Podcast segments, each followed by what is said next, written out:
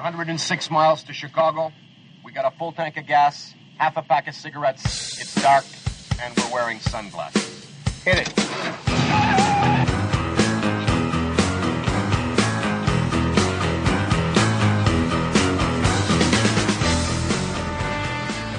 Policeman. A policeman is a composite of what all men are, I guess, a mingling of saint and sinner, dust and deity. What that really means is that they are exceptional, they are unusual, they are not commonplace. Buried under the froth is the fact. And the fact is that less than one half of 1% of policemen misfit that uniform. And that is a better average than you'd find among clergymen. What is a policeman? He of all men is at once the most needed and the most wanted, a strangely nameless creature who is sir to his face and pig or worse behind his back. He must be such a diplomat that he can settle differences between individuals so that each will think he won, but if a policeman is neat, he's conceited. If he's careless, he's a bum. If he's pleasant, he's a flirt. If he's not, he's a grouch. He must make instant decisions which would require months for a lawyer, but if he hurries, he's careless. If he's deliberate, he's lazy. He must be first to an accident, infallible with a diagnosis. He must be able to start breathing, stop bleeding, tie splints, and above all, be sure the victim goes home without a limp. The police officer must know every gun, draw on the run, and hit where it doesn't hurt. He must be able to whip two men twice his size and half his age without damaging his uniform and without being brutal. If you hit him, he's a coward. If he hits you, he's a bully. The policeman from a single human hair must be able to describe the crime, the weapon, the criminal, and tell you where the criminal is hiding, but if he catches the criminal, he's lucky. If he doesn't, he's a dunce. He runs files and writes reports until his eyes ache to build a case against some felon who will get dealed out by a shameless Seamus. The policeman must be a minister, a social worker, a diplomat, a tough guy, and a gentleman. And of course, he'll have to be a genius because he'll have to feed a family on a policeman's salary. As the lawless anarchist thugs of Chaz continue to hold hostage six city blocks of downtown Seattle with a list of demands that includes abolishing the police, abolishing prisons, racial segregation of the city's hospitals, free health care, and free college because why not? Can we just stop for a moment and recognize how hilarious these losers are? Because literally everything the radical left has condemned about America is now happening with impunity in the woke nation of Chaz. Stop and frisk is racist, the left told us. And yet, when you enter the nation of Chaz, you are subjected to stop and frisk by armed guards at checkpoints. A border wall is a monument to hate, the radical left claimed. But the first thing these radical leftist, anarchist thugs did after taking Seattle hostage was build a wall to keep people out. You can't make this up. Firearms are bad, the left proclaimed. Just say no to armed guards at schools. But now, armed guards are literally patrolling the nation of Chaz. Armed guards with firearms. And remember when the left howled that IDs disproportionately disadvantage minorities? Well, in the country of Chaz, armed guards are IDing anybody who comes across their border. And as for justice, vigilante justice is injustice, the left cried, especially in the wake of the shooting of Ahmaud Arbery, and they were right about that. But guess how Chaz is now ruling their autonomous zone? With mobs of vigilantes who accused a man of stealing, almost beat him to death, except that he managed to escape, only to realize later that he did not steal anything. The American criminal justice system is terrorism, the radical left claims, but apparently, vigilante mobs is the criminal justice system the radical left prefers. And the best for last, we are teetering on the brink of dictatorship thanks to Trump, CNN's Don Lemon warned. We can't make this up. The radical leftist utopia of Chaz is now literally ruled by a warlord, a dictator, an actual warlord did you know we even had warlords in America? Finally, even as the comrades of Chaz topple statues of Christopher Columbus across the country, accusing Columbus of being an imperialist white man who stole land from natives and people of color, what are these Chaz thugs doing? They've driven business owners, which I assume includes black business owners, away from their businesses and have declared the area to be their own. What is that if not exactly what they condemned? This is who radical leftists are fascist, authoritarian thugs who also happen to be the biggest, most ridiculous hypocrites on planet Earth.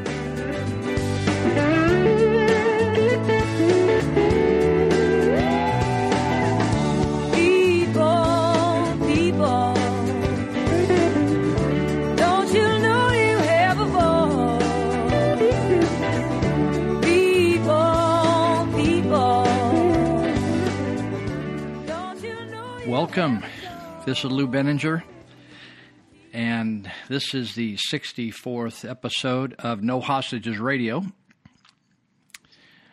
It is June 20. This is the June 20, 2020 episode. So I hope you're doing okay wherever you are in the world. I'm in Northern California. If you're new to us, I'm sitting here in Marysville, California, in Dutch Yuba County, one of the smaller, poorer sparsely populated counties of the uh, state of California. We're up here in the part of the state where we would like to be our own state. We used to work at a thing called State of Jefferson. That's still a possibility, but the mechanism to get it happening kind of fell apart. But there's still hopes because Southern, Southern California is just much different than we are up up here. We don't dislike them, we just don't want to be them. So, um, thank you for listening. We're going to be here for uh, six segments, 20 second, seg- 20 minute segments, six of them with some clips in between. I hope you enjoy it. If you don't, there's always ton- this is America. There's like thousands of options. There's lots of great podcasts out there, much more professional than Lou is. But uh, I'm here each week on Saturdays, and uh, you can each Saturday morning there's a fresh podcast and you can jump on that. So you can either go to your fa- favorite podcast source or if for some reason you don't have access to that, you have access to a computer, you can go to nohostagesradio.com and you can listen to it on your laptop or wherever and uh, it's right there as as well as some articles that I write for local newspaper up here Territorial Dispatch so uh, territorial uh, or not territorial you can actually you can go to the territorial dispatch to see articles as well dot com territorialdispatch.com it's in a few counties up here in northern california. Um, so my website is or our website is nohostagesradio.com and and uh, you can look at those articles as well as past episodes of no hostages radio if you want to reach out to me, which it seems like there are a few more people doing that uh, nowadays than when we started, you can reach me at Lou, L-O-U, at nohostagesradio.com. Just add, add Lou and the and insignia. L-O-U and at uh, No Hostages Radio, and that'll get get you an email to me, or you can dial me up at 530 713 1838. It's 530 713 1838. Um, okay, so here we go. Uh, we're in our first 20 minute segment, and I wanted to talk to you first because this just is happening. Uh, each state in the union has been handling this uh, common cold, contrived to be like the Black Plague. I wrote an article about it uh, that's coming out. It's actually out on the stands today. It's called Resist Germ Phobia. Uh, this has been a contrived fiasco to take down the presidency of the United States using an epidemic after they tried various other ways to overthrow overthrow the country peaceably without shooting the president. So uh, I wrote an article about resist germ phobia. Uh, I just saw before I came on the air here that Tony Fauci uh, is saying that that somehow Westerners have a resistance to science. I think Westerners love science. What they don't like is corrupt science, faux science, or uh, junk science. They want real science. And what's been foisted upon the the world, and since I'm here in America, on America, where I'm more familiar with this country than others, although I've traveled some in communist countries uh, mainly.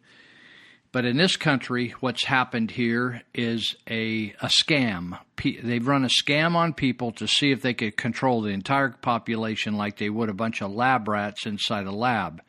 And they've lied to us. They've manipulated people. They've scared the hell out of people. And they've told you things to do that are actually unhealthy. Putting a mask on is unhealthy. Uh, quarantining yourself when you're a healthy person is very unhealthy and social distancing is unhealthy. I'm not going to spend a lot of time going into the whys on that, but there's all kinds of people with far smarter than I am that have all kinds of medical degrees, immunology degrees, uh, that you don't have to take everything Tony Fauci and Deborah Birx, B I R X Birx, says uh, as the gospel truth. I don't trust either of them. And uh, so there's a lot of crazy things going on. Some states didn't close at all, a handful of states. Most Democrat led states are reluctant to open. And Gavin Newsom has, has essentially taken control of this state away from the legislature and has become a dictator with police powers. And uh, so uh, this happened uh, last week. Gavin, uh, not Gavin, but uh, James Gallagher, assemblyman that represents the two counties where I'm in here, Yuba Sutter counties, as well as a couple other portions of a couple other counties, and a guy named Assemblyman Kevin Kiley. His base is in Rocklin, California, or Placer County, but he he also covers a few counties.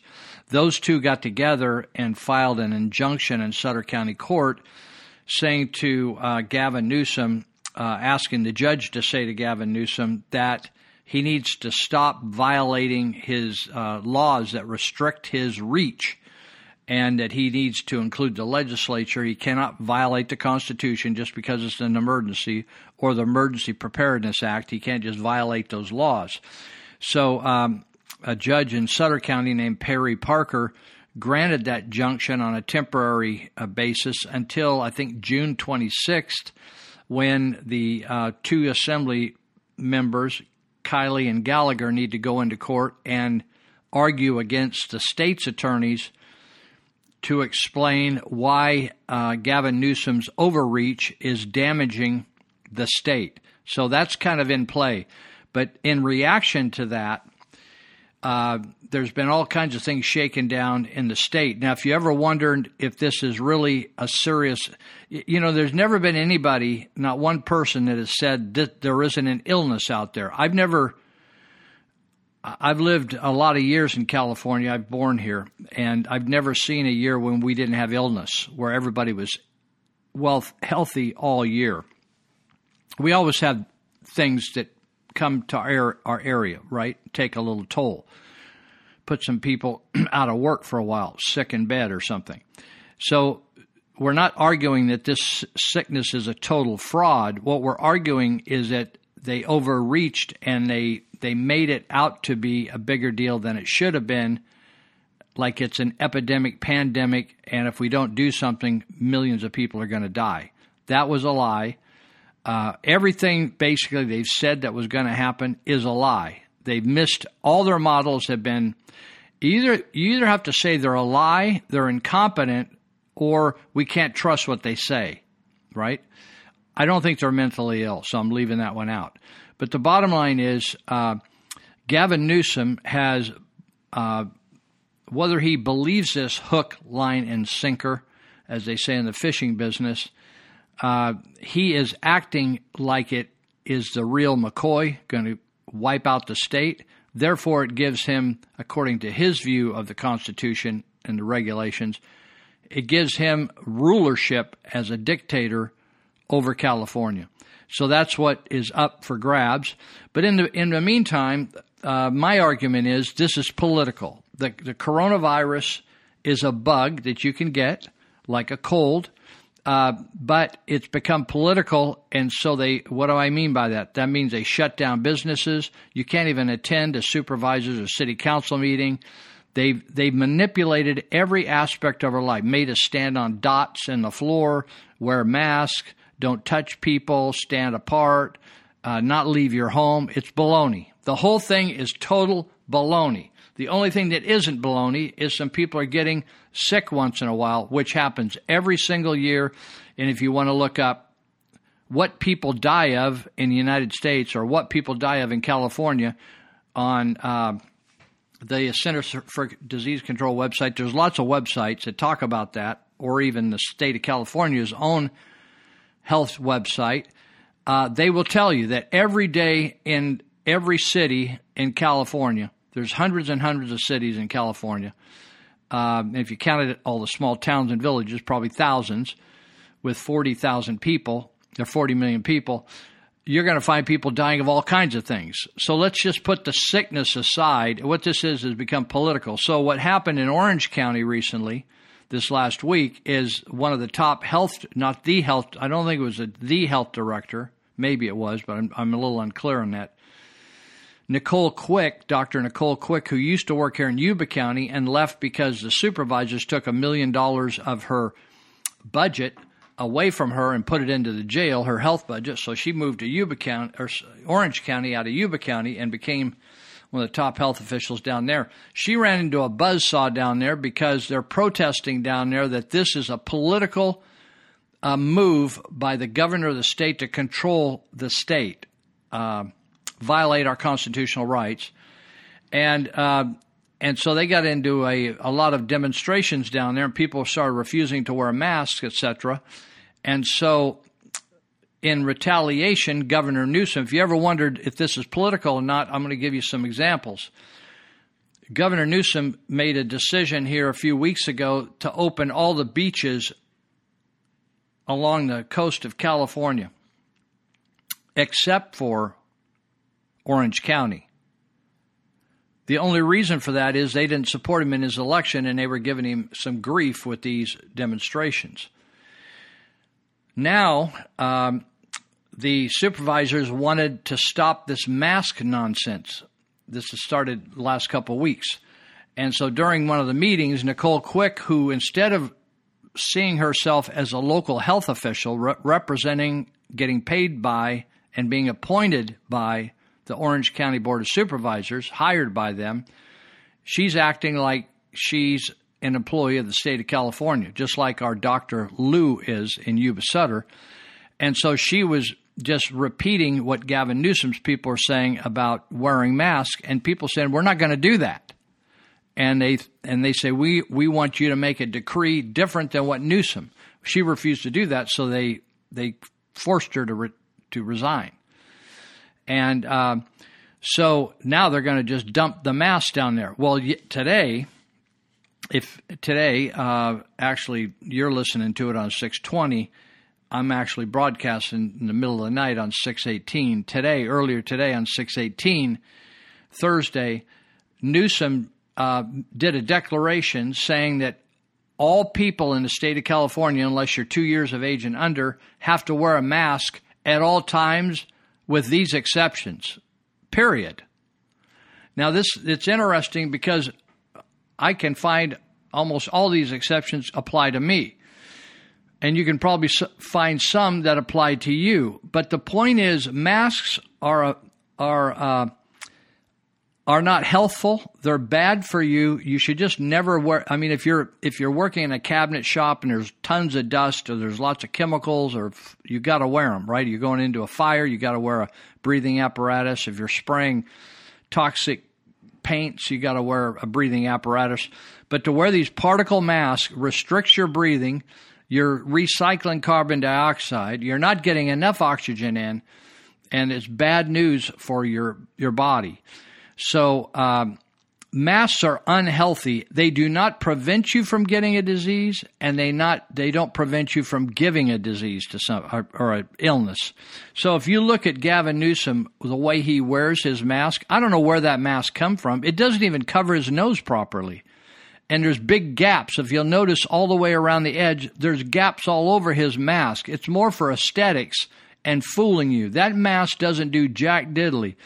And so one doctor even said that the that the uh, you're creating an environment in the mask by breathing into it and put moist air.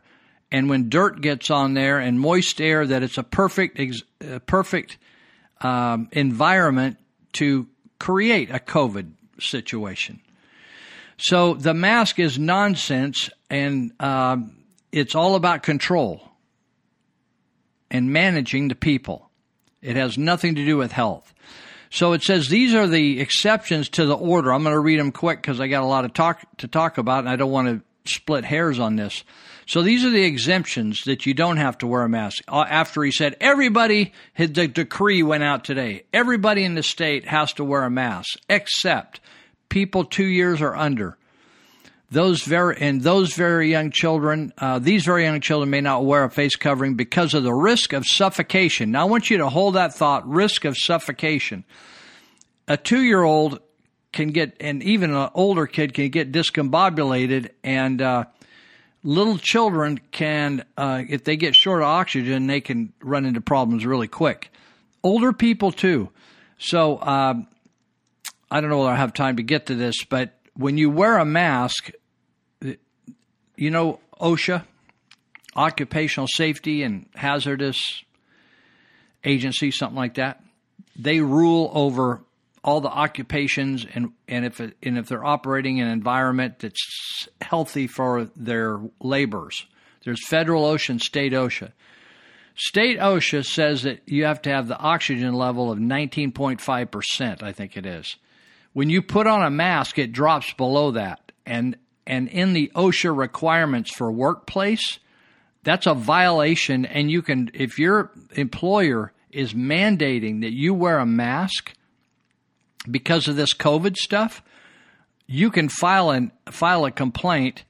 In fact, I, I got it. I didn't bring it in the uh, the broadcast studio here, but it's in the next room. I'm going to get the the the the uh, website where you can go and you can fill out a complaint right online against your employer. You can first, I would tell them, uh, I the OSHA them, themselves said that a mask makes an unhealthy breathing situation for workers, and unless there's extenuating circumstances, I'm this does not comply with OSHA.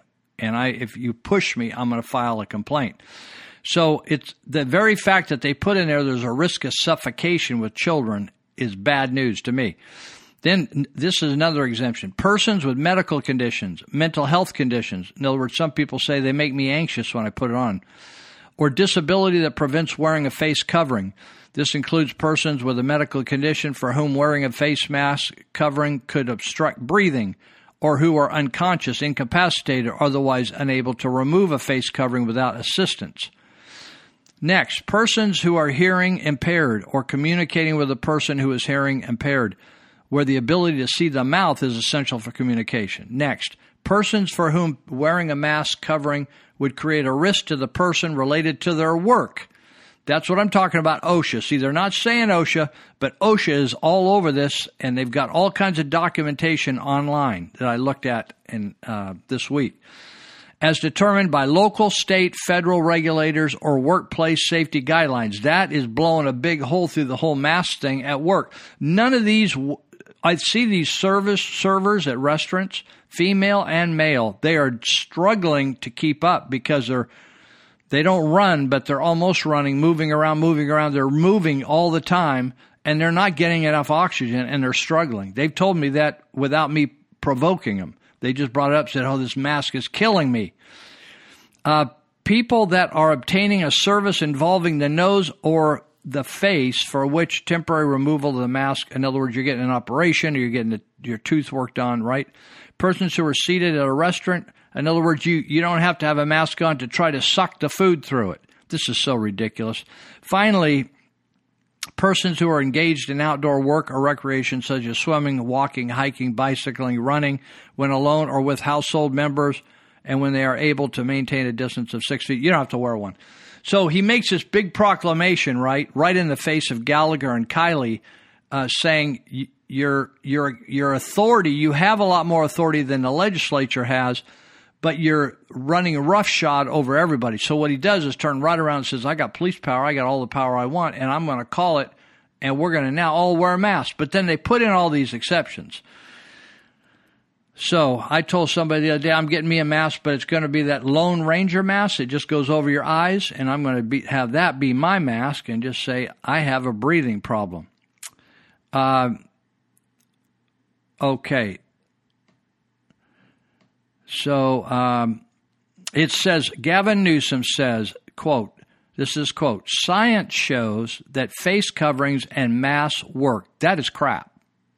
That is absolutely inaccurate, big time wrong. The question is, what do they work at? They work at giving you a heart attack. They work at you giving you a stroke.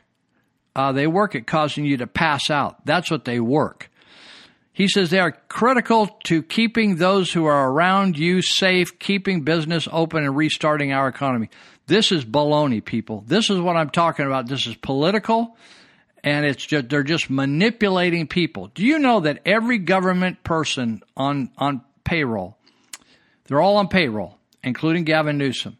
They are getting paid this entire time. They've never missed a paycheck. They've never missed a day off, paid day off. They haven't missed uh, their vacation times, any of their benefits. They have not missed. While you out there that are employed by others or you have their own business, you didn't get paid and yet they're making all these rules up, right? This thing, if they wouldn't have done anything, we would have been better off than if they than all the work that they've done on this. Uh, you would have had just a normal some bug moves through the, the community. It would have come and left. That it's like it happens every single year. Uh, so, uh, all right, I'm going to leave that. Oh, so I'm going to go from that Two, the new Gavin Newsom recall is on, and it started just the other day. It started on June, I believe it started June 10th. So the legal date to start collecting signatures is June 10th. We have 160 days straight running, weekends and everything.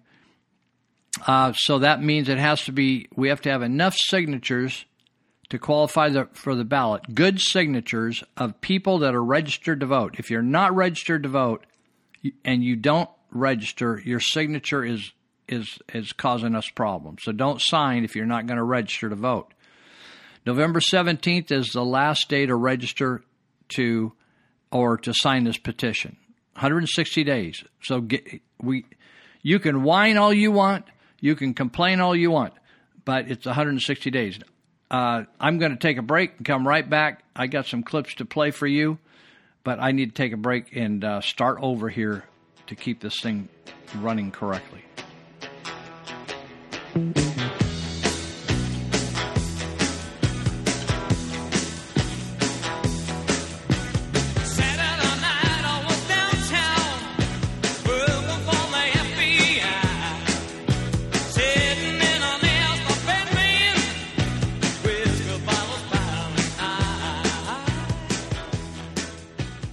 Black Lives Matter. I believe that, and most people do. The issue that we have is with the organization Black Lives Matter. And by the end of this video, I think you'll have a pretty good understanding of why. This isn't about what I think. This is about their own words from their own website. Under a section called Defund the Police, they claim this. George Floyd's violent death was a breaking point and an all too familiar reminder that for black people, law enforcement doesn't protect or save our lives. They often threaten and take them. That's crazy. They think that the police are more likely to endanger black lives than to protect them. Who do they think arrested the some 8,000 murder suspects in the black community? I'll give you a hint. It wasn't the fire department. They also say they want to end white supremacy forever. So how do they propose you help with this? As a woke white person, they say to donate fund the movement. Michael Jordan donated. Check out this donation for a hundred million dollars. When someone asks for your money, you want to know where is it going? This is where it gets interesting. I want you to pay attention to this right here. Notice how it says ActBlue? What is ActBlue? And what do they do? Well, they're actually a funding campaign for Democratic candidates.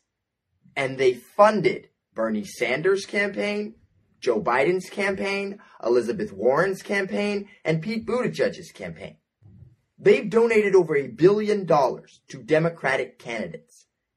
Yet, oddly, not a single one in the top 10 was a person of color. So you're telling me I'm donating to Black Lives Matter and the money's going to white Democrats?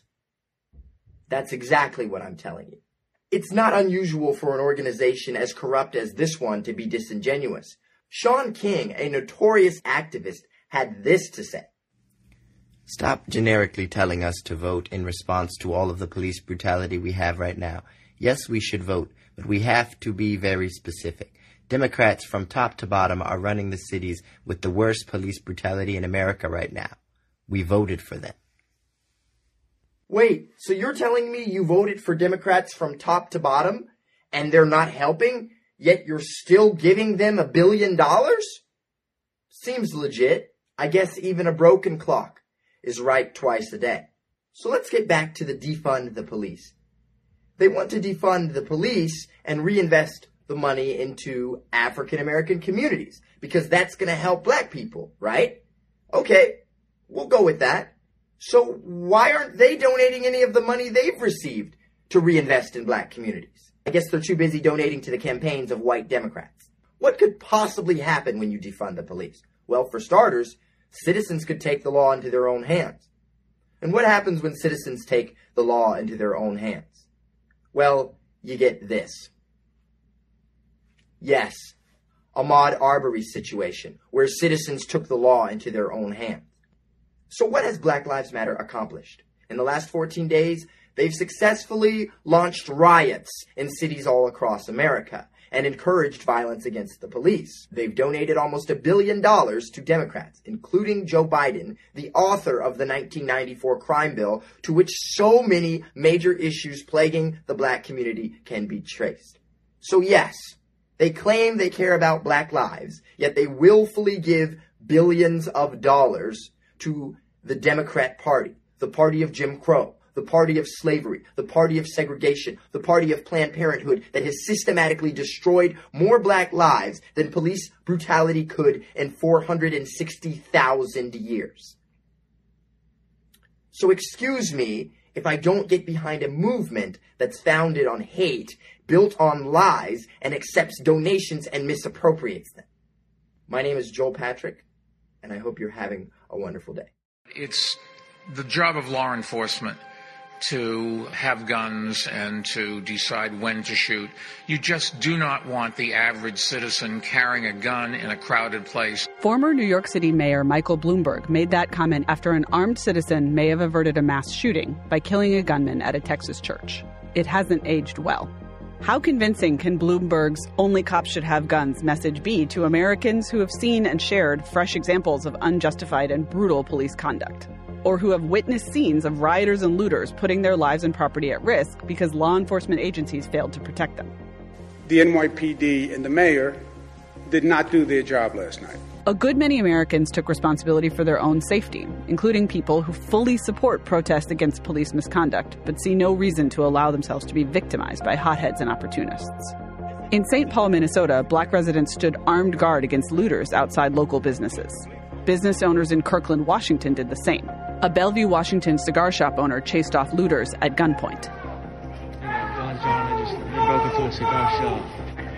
They were acting in the tradition of the so called roof Koreans who defended their stores during the 1992 LA riots. I think he's holding a shotgun, and I think one of his purposes is he wants potential looters to see it. He, I think uh, he wants people, all of them up there, want people to see that they are armed and that you uh, enter their properties at some risk. Many police departments conceded the limits of their abilities. In Florida, Sheriff Grady Judd advised Polk County residents to shoot looters.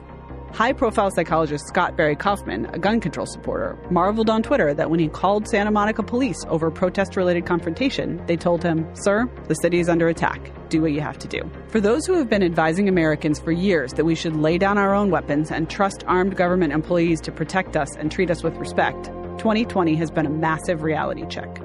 The year so far has demonstrated, once again, that the police can't be relied on to defend our lives and property, and often pose threats themselves. It's the job of law enforcement to uh, have guns and to decide when to shoot. If we were to follow the advice of those who would disarm us, we'd be even more at the mercy of Derek Chauvin and his buddies, and anybody else with ill intent. Well,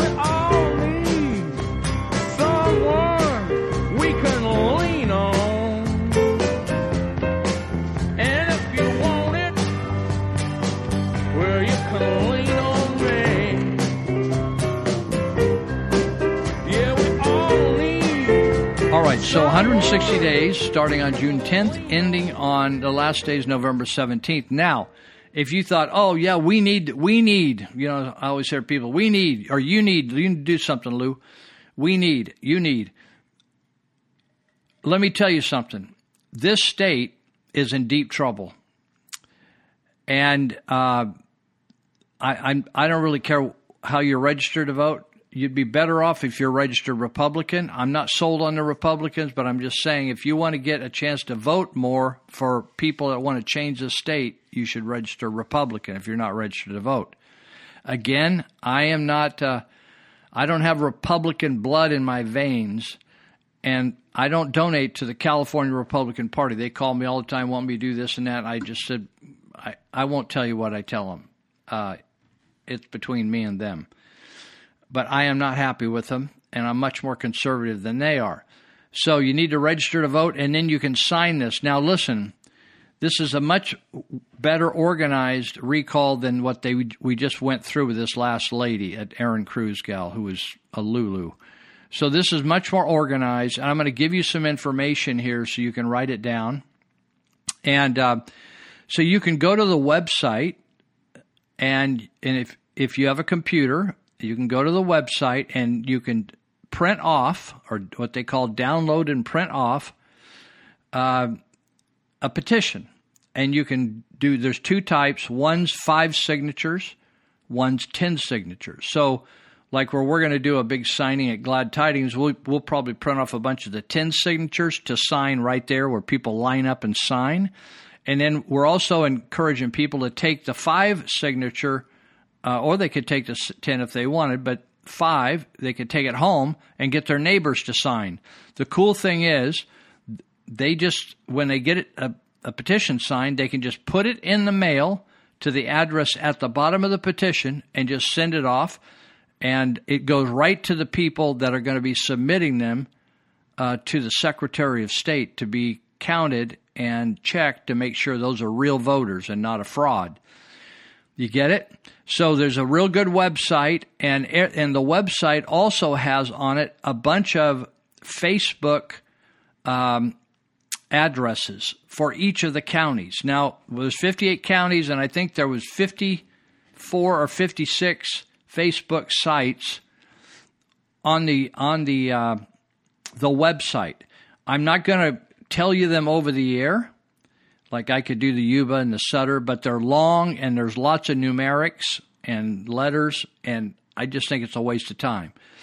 So if you don't have a computer, uh, and it, there'll be there'll be announcements probably in your media where you can go sign up. Now I heard there's going to be booths around the Yuba Sutter area where they're going to be signing people up, but also at the last, just like in the last uh, uh, recall, you could actually go out to Monty Hecker's Elite Universal Security. I'll give you that address in a bit uh, when I get to talking about Monty, Monty Hecker at Elite Universal in Yuba County. So I'm going to give you the website right now. And the website, if you go to the Facebook page for your county, they'll probably tell you where they're going to be signing people up. Okay?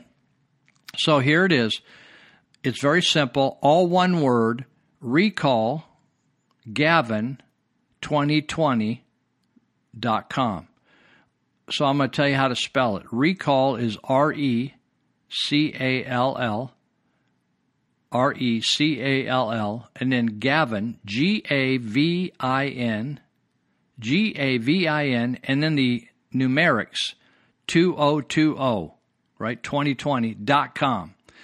You go there and then you just follow the the directions. You can go there and you can actually find your county if you want to uh, find out where to sign up. But you, if you've got a computer and you can just print off a petition, you can just print off a petition and you can photocopy them, or whatever's the cheapest way for you to do it.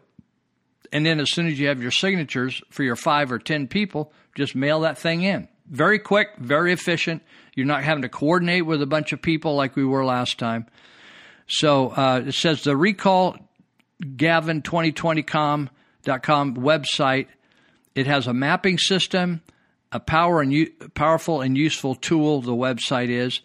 It said a statewide coalition of volunteer groups developed and managed for people to communicate, organize, and network together at a local level. That's the, the reason they have the Facebook sites. Now, I'm going to, if you go to my website, nohostagesradio.com, uh, I'm going to have on the website where I have, uh, I'll have websites listed on my website of if you want to go s- study the Constitution, for instance, or something like that, or something to do with today's show. I'm going to list two Facebook sites, one for Yuba County, one for Sutter County, and you can just go there and then uh, like it and join it and then you'll get in on all the communications and where the signups are if you want to volunteer you want to help how to do it right? So uh, okay that's that. Um, let me read down here. Local businesses it says are needed to register as a signing station or location or a drop zone on the website. Uh, the website again recallgavin2020.com says this is an incredible powerful incredibly powerful tool if utilized properly. All members of the community are asked to t- reach out to those stores salons eateries and local bars even any business to encourage management to participate in this movement. Not only will they be helping this effort it will likely drive additional foot traffic into their business and everybody wins uh, a guy named Orrin he- Heatlie, Heat with L I E on the end. Orrin Heatlie, the lead proponent, along along with the entire Recall Gavin2020.com team, appreciate your help. Now, Orrin Heatlie, I happened to talk to him on the phone here recently, and he, I believe it was he was a law enforcement officer for 25 years. So he's a conservative. He's a former law enforcement, a great guy. I've talked to him for quite a while. And uh, so that's the scoop on the website.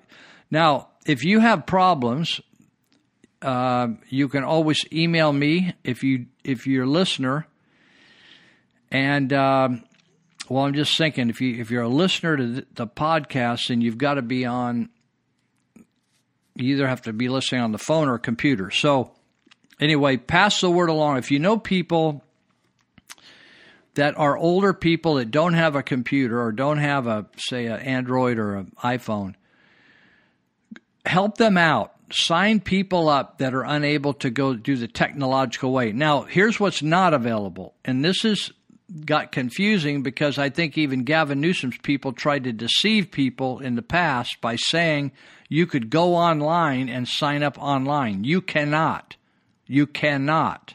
You can't. You cannot sign up online. You have to take pen and ink and sign a wet signature, your address and all that kind of stuff on a piece of paper at a at either at your home on a on a uh, petition you you've run off or at one of these sign up stations. Okay. Please don't sign up on some electronic foolishness that somebody sets up a fraud site and then you try to tell people to go there. You did that. It it will not count towards this campaign. Now there's 50. Let me see how many. Oh, there's actually more than that. They've got. Uh, there's 58 counties. They have 69 Facebook pages. So some of them, um, they some counties have two Facebook pages. Uh, but but Yuba and Sutter, I'm going to put those two on my website uh, for this this week. When you once you hear this, you can go to my website and you can you can uh, pull off the Facebook thing for Yuba or Sutter County, whichever one you want to want to deal with. I may even do. Uh, I may even put in Butte County and uh, maybe Colusa County as well, because they're all here. Very easy. So anyway, that's that. So that's the Gavin Newsom recall. We got 160 days. That's November 17th.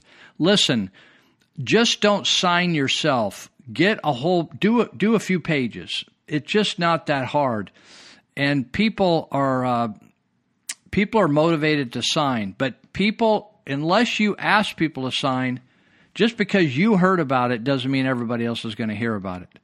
And I will say that that social media is blocking the communication of conservative causes. So they're not going to be helpful on this uh, recall. Now, I, I was uh, trying to find a couple of uh, Donald Trump ads to play on this podcast, and I kept seeing where there have been certain advertisements that have been either pulled down by YouTube, where, where they've put a commercial together, a reelect Trump. They've been pulled down by YouTube or uh, any of the other sites Twitter, uh, Facebook, because of various either copyright issues. They're making up all kinds of reasons copyright issues, um, poor taste, uh, all kinds of stuff. And they're just making up excuses. And the interesting thing was that I looked through page after page after page after page after page of Trump trying to look for Trump ads and what I found was almost 100%, probably 99.9% of every posting on Google was anti Trump. And it was saying he this ad got rejected. This ad was poor taste. This ad he lied. This ad he he uh, violated copyright provisions. There was no proof of that. They just decided that because they own that platform. And so what I was looking for is the ad that they rejected. I wanted to see for myself, but it was nowhere to be found. That's how this presidential election is going to be fought. All the social media groups are anti Trump and they're blocking or maligning him. If they aren't blocking him or, or taking down what he puts up, I mean, he's having to pay money to, to go on their sites, but they don't even want the money or him on their site. So, uh, but they are scrubbing his uh, ads that he's produced. You can't even find the ad that they've disapproved of. It's amazing. So I'm expecting the same type of resistance from um, from the the pro Newsom people. So just just be ready for that. Uh, okay, so that's plenty on that. I think. Uh, I want to read a few clips here by people that I highly respect. These are quotes from the previous week or two. Thomas Sowell, br- just flat a brilliant economist and a wonderful man, probably in close to 80 years old now, still active, very bright. I don't know whether he's writing articles still, but he said, Do the people who are always demanding that there be more training for police ever say that the hoodlums that the police have to deal with should have had more training by their parents instead of being allowed to grow wild like weeds. That's kind of the difference, you know, when people turn out funky. Usually they just got big, they didn't get trained. And it's it's sad because it it actually cripples them for life, uh, their potential, cripples their potential. Sowell always gets Sowell and Walter Williams always get to the bottom of the issues. Now I want to talk for a few minutes before the second segment ends about the Confederate flag. So I've seen uh, the first time I saw some, the the monument or the flags being taken down was when Nikki Haley, I don't know whether she was North or South Carolina governor, supposedly conservative governor, bowed to remove the the Confederate flag. I thought, I wonder why they did that. Just a pain in the rear, right? So it keeps coming up, coming up, coming up. The symbol of slavery. The fact is that the flag never was a symbol of slavery. Did some people in the South have slaves? They did. The fact is that they just uh, let me let me just get to the flag thing and read what it says. I don't know whether you have a vision in your mind from the flag, but you know it kind of has a cross from corner to corner, a strip of stars, and that it's a cross or an X with a strip of stars going each way. And uh, so um, then it has a background to it, okay? So this this article I read says this: what this flag really means. When they put it together and they debated what should we have on there and what should it, why should we have it, what should it say? The red represents the blood of Christ. The white border represents the protection of God. The blue X, remember from corner to corner, like an X you'd make in tic tac toe. Uh, the white border represents the protection of God. The blue X represents the Christian cross of St. Andrew, the first disciple of Christ Jesus and patron, patron saint of Scotland. The 13 stars represent the 13 southern states of secession. So if you remember when there started to be difficulties, most people will say, if you say, what's the Civil War about? Most people will say the, the argument and the fight and the whole issue was slavery. Most historians will say uh, that is not accurate. In fact, you're going to hear a clip uh, where Walter Williams discusses that, and I won't spend a lot of time on it. So the 13 stars represent the 13 southern states of secession. Now, the states, the question you always have to ask yourself is what, you know, you heard that thing, what comes first, the chicken or the egg? That's confusing to some people unless you realize that how God created the earth, and then you realize that God didn't create an egg; He created a chicken. We had the ability to lay an egg. So, which came first, the the federal government, the nation, or these thirteen colonies or states that wanted to secede? The answer is the states came first, or the colonies came first. The colonies started, then they became states, and then they, they said, let's form a federal government and call it the United States of America, not the federal government of America. So these in in each one of their constitutions, and I don't want to dwell on this. I don't want to be redundant because Williams does a better job than I will. They all had in their constitution that if they didn't like the way the federal government was going, they could secede. Okay? 13 stars represent the 13 states of secession. Thus, the message of the Confederate battle flag is through the blood of Christ, with the protection of God, we, the 13 states, are united, are united in our, in our battle or our quest or whatever. So it has nothing to do with slavery. Just because some of the people that flew that flag had slaves, they also maybe wore blue shirts and white underwear. Does that mean that should all be eliminated? It just it's just crazy. And and the fact is that they had a right to do what they wanted to do as states. If they didn't feel like the federal government was properly uh, functioning in the, that did do you realize that the states created their constitution and then gave the federal government certain powers? So if the federal government abuses their powers, the people can secede. That's right in the Constitution. It's the same thing with Gavin Newsom, as governor of California, has been has been given certain powers to function, but he's under the control of the Constitution and laws of, of the state of California. And if he violates those, then he loses his mandate to function as our leader. Now, the, many people on Facebook today, when they heard he he went out and made this statement like, "I'm going to, um, everybody's got to start wearing a mask.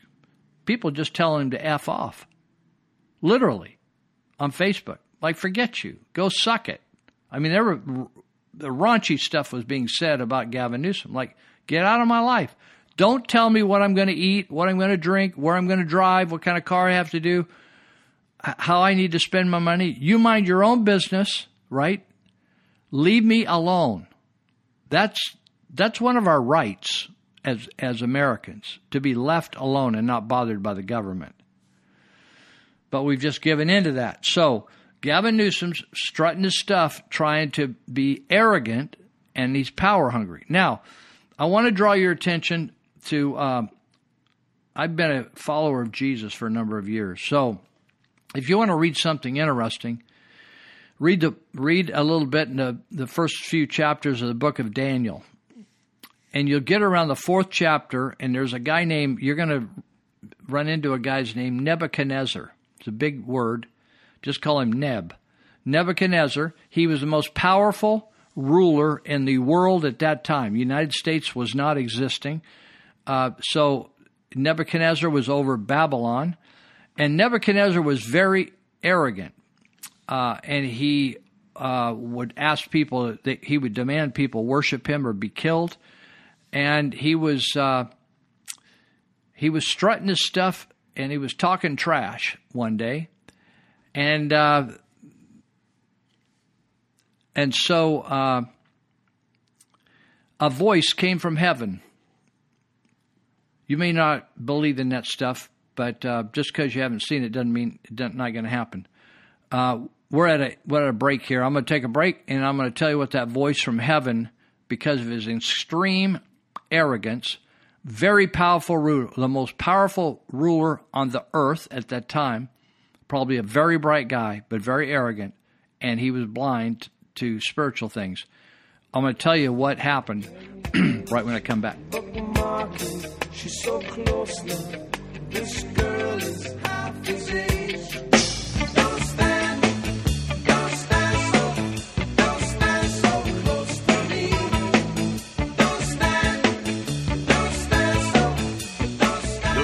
American Comeback has begun.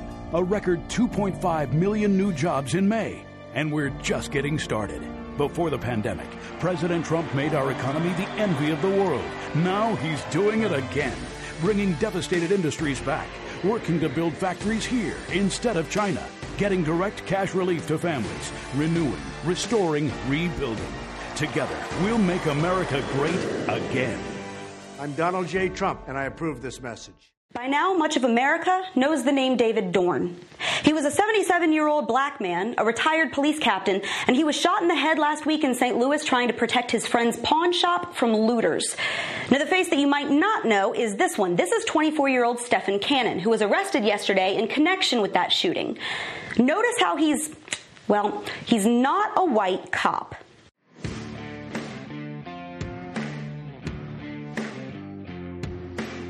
Authorities say they've identified Cannon as Dorn's killer after surveillance footage from that pawn shop showed him as the only person standing on the street corner at the time that Dorn was shot. The video also showed him inside the store before the shooting and then leaving the store with a gun in his hand. Shell casings were also reportedly found where he was standing on the corner.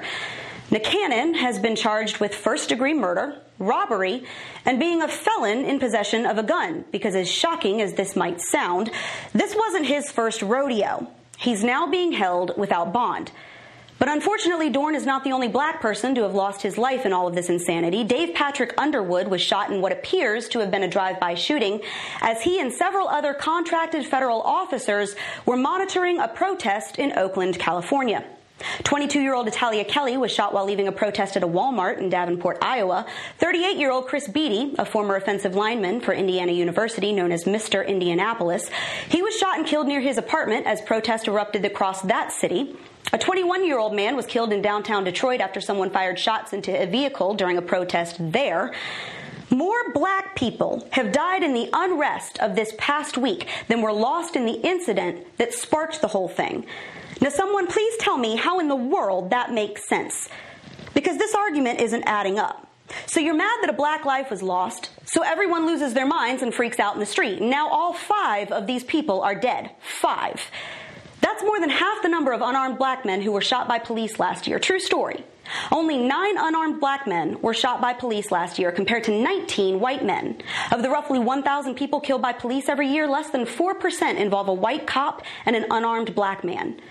If you are buying into this narrative that innocent black Americans are being systemically murdered by the police, you can scream that in the streets all day long, but the stats don't back that up. They just don't. And if you're demanding that we have a conversation about policing in black communities, it can't be a conversation that omits key relevant factors like this one that might be uncomfortable to you. Or like the fact that while black Americans make up only about 13% of the U.S. population, blacks commit more than 50% of homicides at a rate nearly seven times higher than whites. They also make up nearly half of all homicide victims. A black person is over six times more likely to be the victim of a homicide than a white person. 93% of black homicide victims were killed by a black offender. Between 2011 and 2013, 38.5% of people arrested for murder, manslaughter, rape, robbery, and aggravated assault were black. Their victims also majority black. It doesn't take a rocket scientist to understand that much of this stems from the crippling poverty, fatherlessness, substance abuse, and failed education system that pervades many black communities in our urban areas. Areas largely controlled by Democrats. And problems that painting Black Lives Matter on the street sure as heck isn't gonna fix.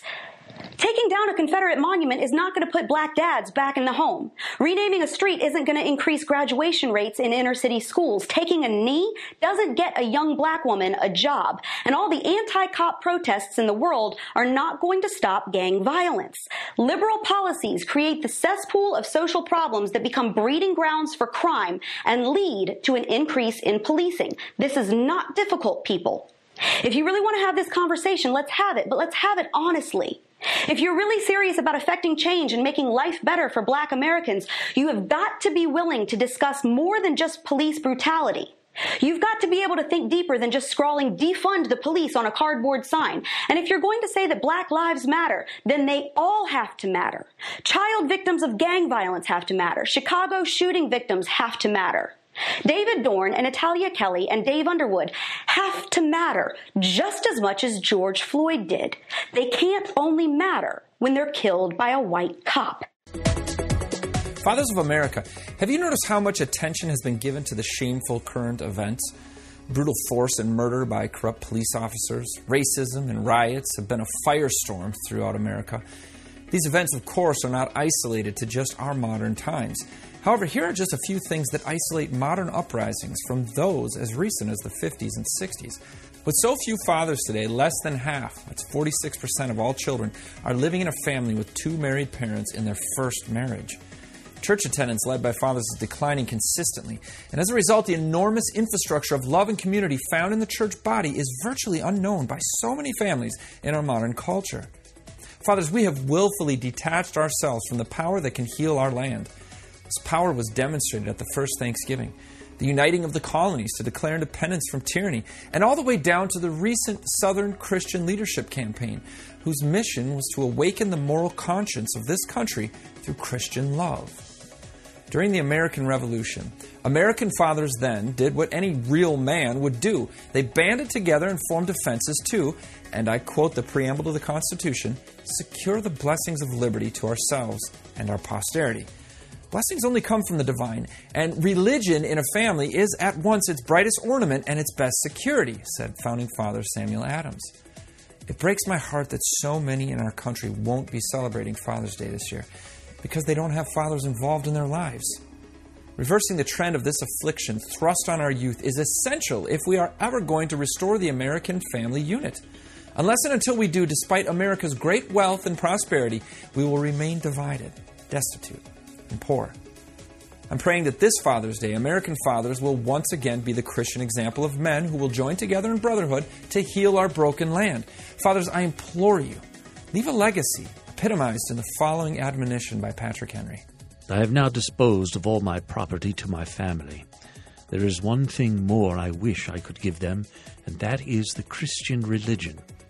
If they had that, and I had not given them one shilling, they would have been rich. And if they had not that, and I had given them all the world, they would be poor.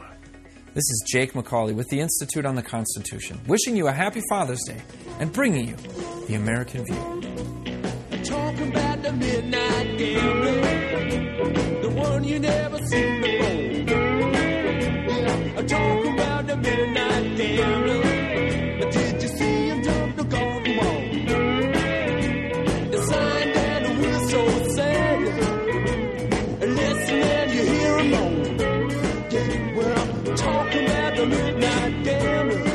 All right, so what happened to Nebuchadnezzar is right when he was talking trash about I'm the greatest in the earth and no one's like me, and um, I'm just amazing.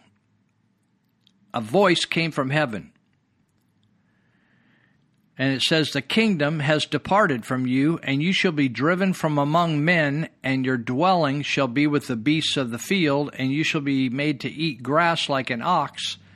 And seven times, which means seven years, shall pass over you until you have learned that the Most High, or God, rules the kingdom of men and gives it to whom he will. In other words, the reason the reason you're most powerful king right now is I allowed it. And you're clueless on how you got there. You think you did it on your own. And the Bible says in Daniel 4 immediately the word was fulfilled upon Nebuchadnezzar. He was driven from among men and ate grass like an ox, and his body was wet with the dew of heaven till his hair grew as long as eagle's feathers, and his nails were like birds' claws. You ever seen somebody just let their nails grow out and they curl? Okay, so the, why did I bring that up? Because even though California is no Babylon in terms of reach around the world, it certainly is very powerful financially and has a huge population 40 million people's a lot, a lot of people. And so Gavin Newsom has been on a roll for years. He's really not met any resistance, and he's pretty got he's pretty much got whatever he wanted politically. So he's a San Francisco supervisor for eight years. Then he was a, a uh, attorney general or uh, a, a, a uh, second to the governor. I can't can't remember the title of the uh, second in command. At, not not like the vice president, but same same lieutenant governor. That's the term, lieutenant governor. So he's a lieutenant governor under Jerry Brown for eight years, and now he's the governor. So he's not lost any elections, and so he just had a free roll. So he's on. He's feeling his oats, and so I'm thinking that this guy is going to have a mental experience, and I think he's already been mental. He's he's way over his head. He's way over his head. He took a billion dollars of taxpayers' money and bought masks from China at over $3 each when you could have bought them from an American company at under $1 and they're totally uh, and the masks from China didn't comply with OSHA stat, uh, OSHA regulations, but the other masks that New York bought for under a dollar a piece uh, are permitted by OSHA. So he didn't ask permission of the legislature usually an executor, uh, an executive in a county or a city or whatever, even on a corporation, can't go out and just spend an unlimited amount of money without permission of the board. Well, in this case, the board for for Gavin Newsom is the legislature, and they they're the ones who determine how to spend money. So it's quite a deal, and uh, but I've been wondering what is going to be Mr. Newsom's downfall. Now, he's already uh, been a morally uh, bankrupt individual. I'm not. I'm not judging him. I'm just telling you, just the same that I was morally bankrupt as well. Uh, people don't believe any morals apply to them. So he ended up having sex with one of his best friends, who was his campaign manager. Had sex with his that guy's wife, and um, while he's out hobnobbing with the, the best friend, having a good time with him, confiding in him and everything, but screwing his wife. Now, that's the type of guy you have here. And uh, so, anyway, I wanted to bring that to you about Gavin Newsom. So, the recall's happening, and you can get involved in it. People, people have been asking me, what can I do? What can I do? What can I do about this virus? And I just said, first thing you can do is act normal.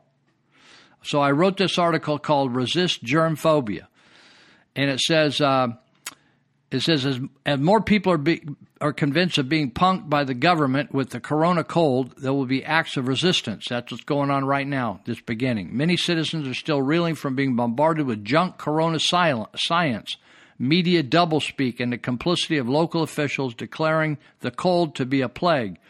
Yuba County, Yuba Sutter supervisors and county health officer are still jerking people around, violating their constitutional rights.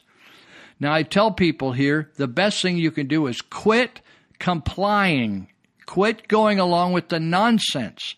If a store demands you have a mask on, just don't shop there. Go to somewhere else. Punish them.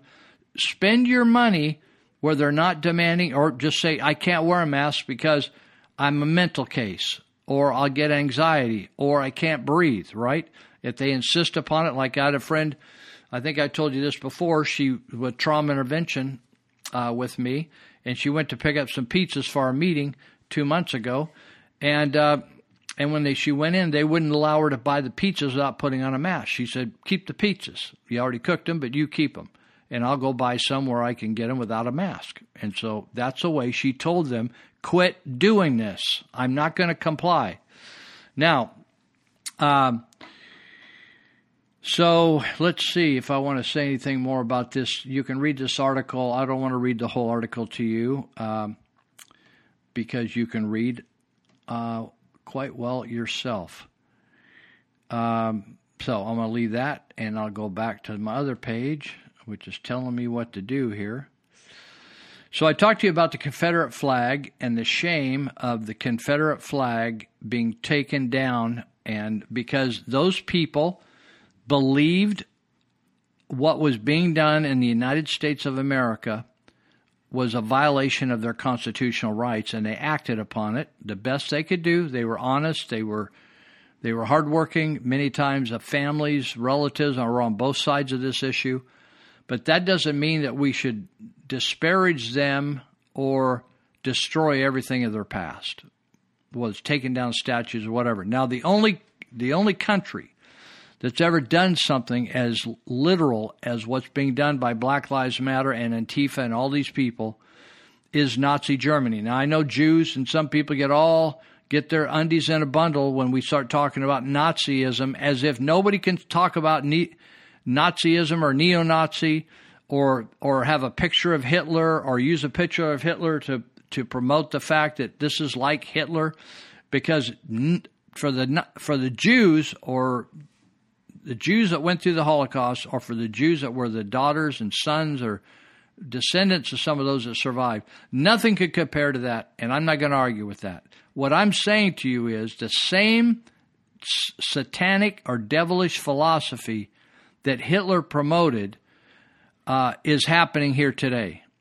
It's the spirit of it is still alive. The same demons that killed were involved in the the deception of killing Jesus are this, they're still alive today. They they are not mortal. They don't die until until God permits it.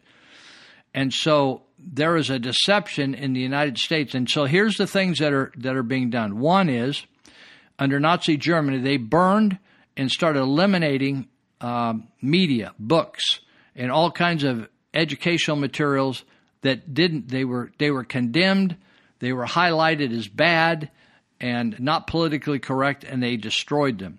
The second thing is that they uh, they began to target a, a, particular group of people called the Jews, but also other minorities, and they instead of taking responsibility for the problems in German society, the Germans, the pure Germans, the Aryan people, they began to they made a racism deal out of it and they began to attack the Jewish peoples and said if it wasn't for the Jews, our country would be much healthier, physically healthier, spiritually healthier, and economically healthier. The Jews are ripping us off in every way, and the minorities. And so they targeted the Jews and highlighted them and made them wear specific clothes and marks on their body, just like masks on your face. They had to wear they, patches on their shirts diamond or not diamonds, but triangles, all kinds of things. And, and eventually they marked their skin, they tattooed their skin. Now, the Germans attacked and undermined every institution in society to overthrow that society. That's exactly what's going on. There's it's everything that's going on in the United States right now. There's anarchy. People were hired by the Germans, by the Nazis, to to actually torment people and create disturbances So the people would be so frustrated that they would surrender to the- Nazis and let the Nazis run everything. But the Nazis were actually the ones behind the scenes creating the chaos. So if you see people out there creating chaos, there's people behind them that are just using them like a puppet or a tool. And as soon as they get the thing worked up to a fervent lather and there's a meltdown in the country and we're, and they throw out the president or shoot him, that's when this other group will take over. And that's what's happening uh, right now. Uh, same thing that happened in Nazi Germany is happening to us right now. Now, there's condemnation all over the place. Tearing the, the Nazis tore down statues, they tore down their history, they rewrote their history, uh, they they manipulated their history. So now we have uh, recently in this last week or two, we've had all these products that have that have been very successful, uh, domestic products, food products that have been on the market for 50, 60, 70 years. Uh, and they are Aunt Jemima products like uh, pancake mix and syrup and Uncle Ben's converted rice, Uncle Ben products, Mrs. Butterworth's syrup, syrups, who I now learn, although I always thought maybe she was a uh, Mrs. Butterworth syrup. I always thought maybe she was black, but actually turns out Joey Butterworth, who had this amazing syrup back in the day that they've been at manufacturing, they ended up manufacturing, was not brown, and he just kind of let it look that way when you filled up the bottle with that syrup. It made her look brown. The body of that Butterworth was the bottle. It was the shape of her, it was like a sculpture. So uh, the interesting thing is now all these are emblems or icons or symbols of slavery, when actually none of them had anything to do with slavery. And the latest one is the Land of Lakes butter. And uh, recently I went, I was buying some butter, and uh, I was looking for what I wanted, certain type of butter, and I was looking at the Land of Lakes brand, and I thought, oh, this has got a really the coolest logo is Land of the Lakes or Land of Lakes, and they had a Native American woman uh, on the cover of their covering their butter, and but now they've removed her. So I just want to make a few comments on how ludicrous this is. Now, what what's you might just say, oh, I don't really care what to call, call the syrup or the pancake mix, right? the significant thing is what what's being done. It's called a psychological operation. It's manipulation. It's it's taking control over everything you believed and redefining the good and bad of it. So they're saying if you believed and you bought these products, you're a racist. And these people were manipulated. Now Aunt Jemima is so fascinating. This is such a now here's the thing. If all these personalities were white people, would that not be racist? On all these products, rice have a picture of a white person on there. Uncle Ben would be white. Aunt somebody was would be white on the instead of Aunt Jemima. Mrs. Butterworth white. Land of the Lakes would be white. Wouldn't that be racist?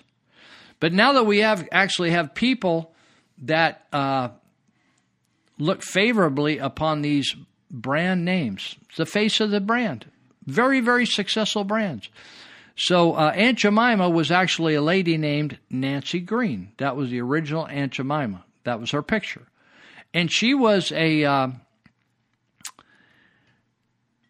she was hired and paid all the days of her life, and became one of the first millionaires in the black society or black culture because of her uh, her allowing her image to be used. Now today, people allow their image to be used all the time. Baseball players, football players, all kinds of athletes, actors, actresses, people that have done heroic work, astronauts, they they allow their pictures to be put on Wheaties and all kinds of products to sell, sell those products, right? Uh, get well products or fix your knee products or what. So, anyway, Nancy Green, let me read you this. Nancy Green was born a slave. She's Miss Green in Montgomery County, County, Kentucky. Chris Rutt, R U T T, a newspaperman, and Charles Underwood bought the Pearl Milling Company and had the original idea of developing and packaging a ready mix, self rising pancake flour. To survive in a highly competitive business, the men needed an image for their product. In other words, I just went through this with one of our gals that used to be in the Yuba County Jail, and I said, "Why don't you start a popcorn business in in Ensenada?" Because she'd done popcorn in the past, so she started it. But we needed a logo, and we called it. It's I, I don't I'm not making money, but I'm helping her, and we called it Miss Popcorn, M I S S Popcorn, and we had a a little picture of a crown. It looks kind of cute. But we needed a picture to represent the popcorn, right? So they needed the same thing, this Pearl Mer- Milling Company, and they came up with this ready mix, self rising pancake flour. But to survive in a competitive business, the men needed an image. So in, in 1889, uh, Rutt attended a vaudeville show where he heard a catchy tune called Aunt Jemima. It was a song sung by a black faced performer who was wearing an apron and bandana headband he decided to call their pancake flour Aunt Jemima Pump. It, it, had nothing to do with slavery. It just it was a name. It was catchy. He heard it in a song. He liked the picture of the person. It was a black person with a bandana on. It wasn't a put down at all. Rutt and Underwood were broke, so in 1890 they sold the formula to the R.T. Davis Milling Company. Davis began looking for a black woman to employ as a living trademark. In other words, they just didn't want a photo of the person; they wanted the real person, and he wanted to uh, for the product. And he found Nancy Green, went and looked her up, tracked her down in Chicago. She was 56 years old, and um, so they introduced introduced that product at that time in St. Joseph, Missouri. Now, in 1893, this is kind of inter- interesting. I love this kind of stuff because it's real. I've helped start businesses, and this is how businesses start. In 1893, the Davis Milling Company aggressively began an all out promotion of Aunt Jemima. And this is when it really took off. And at the World's Columbian Exposition in Chicago, Green as Aunt Jemima demonstrated the pancake mix and served thousands of pancakes at the exposition, world exposition, like a world fair. Green was a huge hit. She was friendly. She was a great storyteller. Taylor, you know, she was kind of like a food demo person that you see in Sam's Club, right? But she did it at the World's Fair, and it was a product they're trying to put on the market. And she was a great cook. Her it says her warm and appealing personality made her the idea Aunt, Aunt Jemima, and a living trade. She's a living trademark. It drew huge amount of people. The Davis Milling Company received 50,000 orders. How many of us would be thrilled to get that today, right? This is back before t- big any kind of communication was going on. They got 50,000 orders and Nancy Green was awarded a medal by the fair that year and a certificate for her showmanship. She was proclaimed Pancake Queen. Now it's interesting. Now that's is that is that racist? Because we got all kinds of white girls that'll be the Dairy Queen, the Garlic Queen, the Peach head of the Peach Festival, right? The Prune Queen, right? And they get little crowns and stuff. But if you do it here, the Pancake Queen, it's a black person Somehow it's racist. Now, this gal, this Nancy Green, was on the verge of becoming a millionaire. This is like in 1900s, early 1900s. Unbelievable. They signed her to a lifetime contract. Lifetime contract. Can you imagine? And traveled, she traveled all over the country. And uh,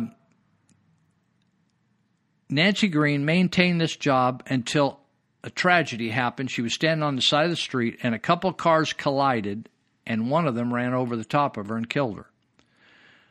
She died in 1923. The Davis Company ran into money problems, and they eventually sold to Quaker Oats Company, uh, and they took over in 1925.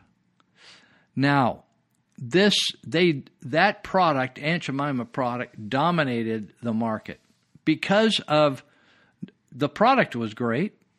It was a self-rising pan- pancake mix, And it was really easy for people. They didn't have to mix their own pancake mix. They just poured it out of the box. So it was that first step into convenience, right?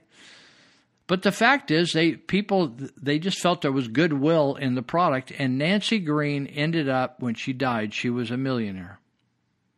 Isn't that amazing? Now the same thing. Let me take a break here, and then I'll come back. I'll be right back.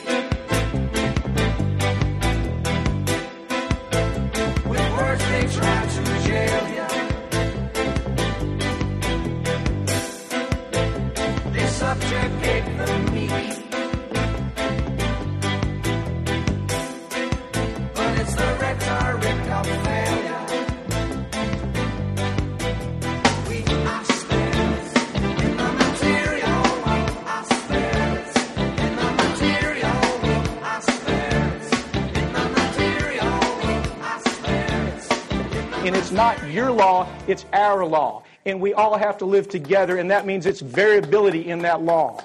Well, I will agree with one thing.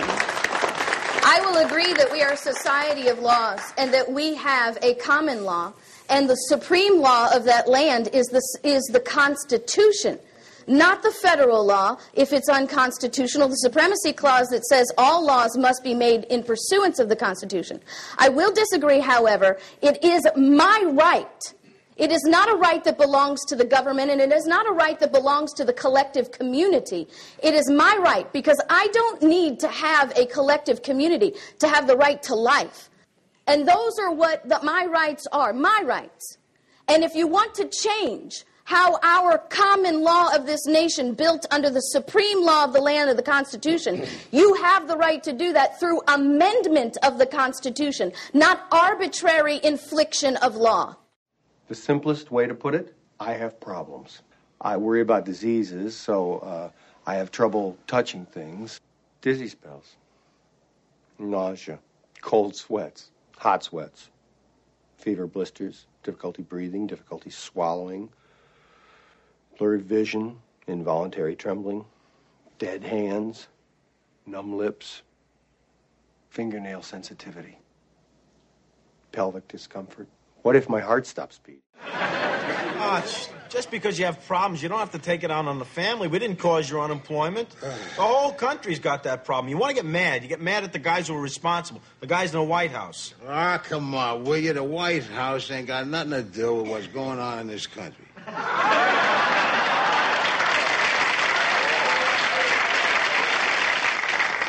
President Ford is supposed to be responsible for the state of the economy, the high cost of living, and unemployment. Will you lay off Ford? He's doing a hell of a good job for a guy that got kicked in the head playing ball.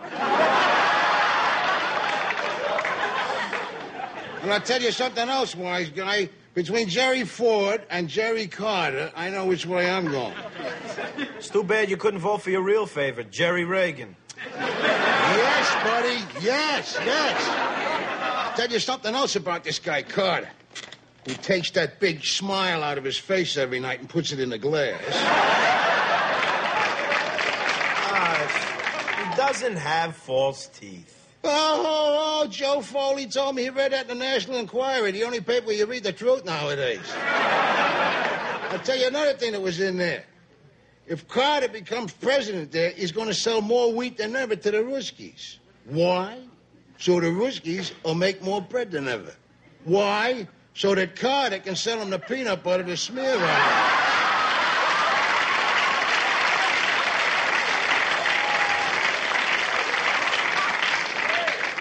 I don't want to argue with you, Arch. Maybe by the time Joey's grown up, we'll have an administration that'll listen. I can't wait for that. Meantime, who's taking care of the regular Americans like me, huh? The Anglo-Saxons. As opposed to the tenor saxes and the alto saxes. Listen, a colored guy gets in trouble, he runs right away to the NCAAPP. An Italian guy gets in trouble, he runs over to see the Pope if he can scratch up the airfare. If not, he hops a bus to Jersey to see Sinatra. And you do anything to a Jew, whoa, boy. Hey, the whole Israel Air Force swoops down on you and kick it the crapola out of you. But who's doing anything for for me. Arch, you're not alone. You got me, Ma, Glory, and Joey. Oh, geez, what a backfield. Meat-headed dingbat, a woman's liver, and a bald-headed kid. Her acceptance is the way we pay.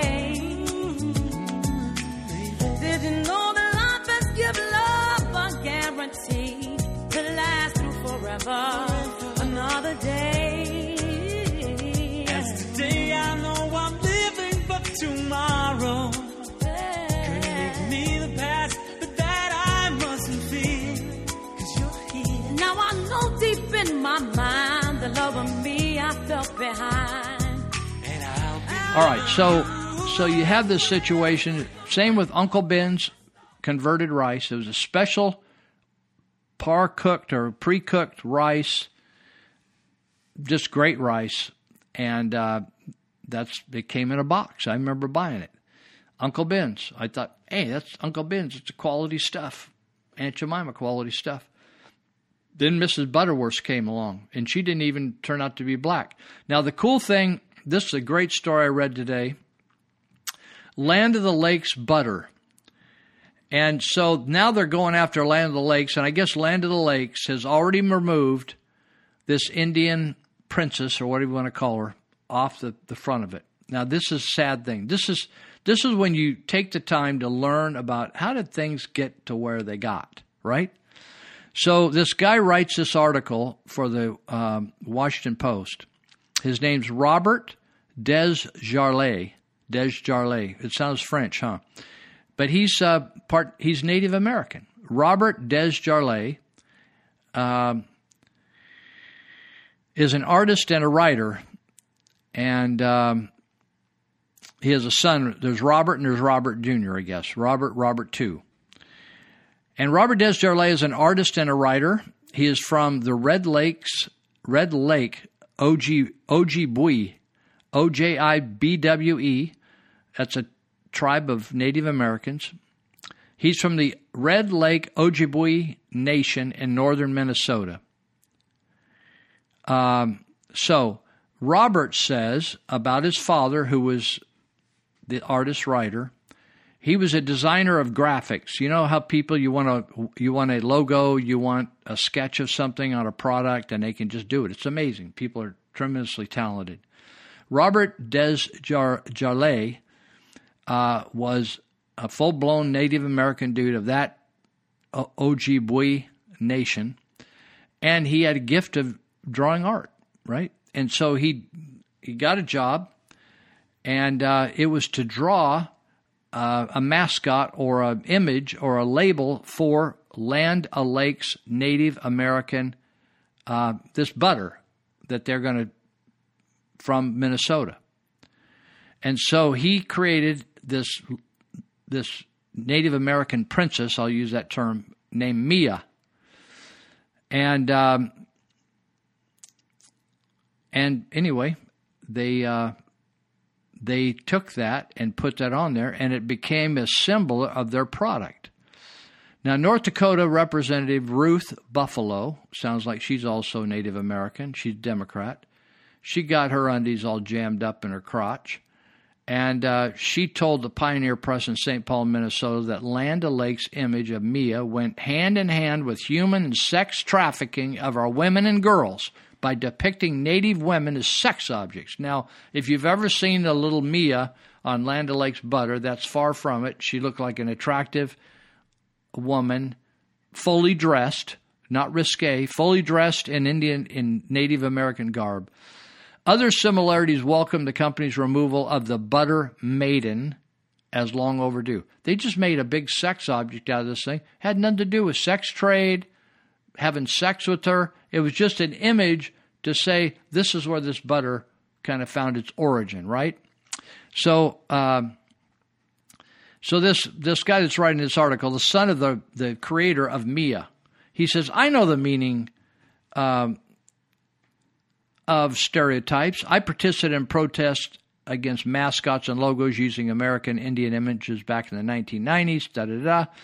I wrote a booklet for the Anoka Hennepin Indian Education Program about these stereotypes. Mia was originally created for Land O'Lakes Packaging in 1928. In 1939, she was redesigned as a native maiden kneeling in a farm field holding the butter box. In 1954, my father, Patrick Desjardins, redesigned the image. So Robert's the son, Patrick's the father. He redesigned it. He updated the image, right?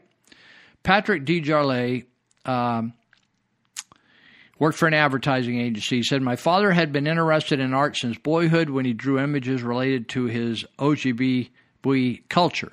After leaving Pipestone Boarding School in Minnesota in 42, he joined the Navy, was assigned to San, San Diego, where he worked alongside animation artists for MGM and Walt Disney, producing brochures and films for the war effort. In 1946, he established himself as one of the first modernists in America, Indian fine art. Now, how do we miss this, right? We go on this big racist bent. Oh, Mia, she's a slut. We're going to, you know, we're talking about screwing all the Native American women and, and sex trafficking. It had nothing to do with that. This guy is one of the first, the guy that drew Mia came up with that look to represent and honor his own tribe. He was honoring his own tribe. He's one of the first modernists in American Indian fine art. He says, After I was born in 1946, my father, Robert's writing this, my father moved from Red Lake, Minnesota to Minneapolis, where my father broke racial barriers. Broke racial barriers. Now, and now we, we can't have Mia, but this guy broke racial barriers by establishing himself as an American Indian commercial artist in an art world dominated by white executives and artists. The guy breaks the color barrier, right? And now we, we got to trash his work. Unbelievable. It's just like they trashed a statue somewhere, and the guy was an actual abolitionist. That's why they made a statue. He was anti slavery, and they tore his statue down. This is what Nazism is. They just go out of their minds. So, in addition to the Mia design, his many projects included creating the Hamm's Beer Bear. You remember the Hamm's Beer Bear commercials? Those are awesome. By often working with Native American imagery, he maintained a connection to his identity. He says, the writer Robert Desjardins says, I was eight when I met Mia. In other words, Mia wasn't a real person, but I met Mia as a cartoon form. My father often brought his work home, and Mia was one of the many commercial art projects I saw him work on in the studio. With the redesign, my father made Mia's Native American connections more specific. He changed the beadwork designs on her dress by adding floral mo- mo- motifs that are common to the Ojibwe art. He added two points of wooded shoreline to the lake that had often been depicted in the image's background. It was a place any Red Lake tribal citizen would recognize as the Narrows, where Red Lake, Lower Red Lake, and Upper Red Lake. In other words, he was making it very culturally relevant to a Native American tribe that he honored by this Mia. Isn't this amazing? This guy was one of the top creative artists and he broke the ethnic barrier and he was highly respected and created a wonderful thing to honor his people and now we trash it and we can't have it on there and we have to have what are we going to put some white person on there in my education book this this uh, author writes rethinking stereotypes i notice that communicating misinformation is an underlying function of stereotypes including using visual images. One way that these images convey misinformation is in passive, subliminal ways that uses inaccurate depictions of tribal symbols, motifs, clothing, and historical references. The other kind of st- stereotypical misinforming uh, imagery is more overt, with physical features caricatured, caricatured and customs demeaned through dominant language or art, stereotypic imagery allows one to see and believe in an invented image, an invented race based on generalizations. I believe he said a number of examples, Mia w- wasn't one of them. I said I provided a number of examples in my book of rethinking stereotypes, but Mia wasn't one of them. Not not because she was part of my father's legacy as a commercial artist, and I didn't want to offend him. Mia simply didn't fit the parameters of stereotype. Maybe that's why many Native American women on social media have made it clear that they didn't agree with those who viewed her as a romanticized or a sexually objectified stereotype. Instead, Mia seems to have stirred a sense of remembrance and place, one that they firmly one that they found reassuring about their existence as a Native American women. I don't know why Land O'Lakes dropped Mia.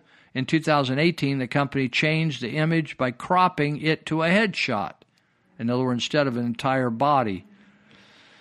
The adjustments didn't seem like a bow to culturally correct pressure. Perhaps their disappearance this year is about nothing more than the chief executive, Beth Ford's, explanation that Land O'Lakes is focusing on the co- company's heritage as a farmer owned cooperative founded in 1921.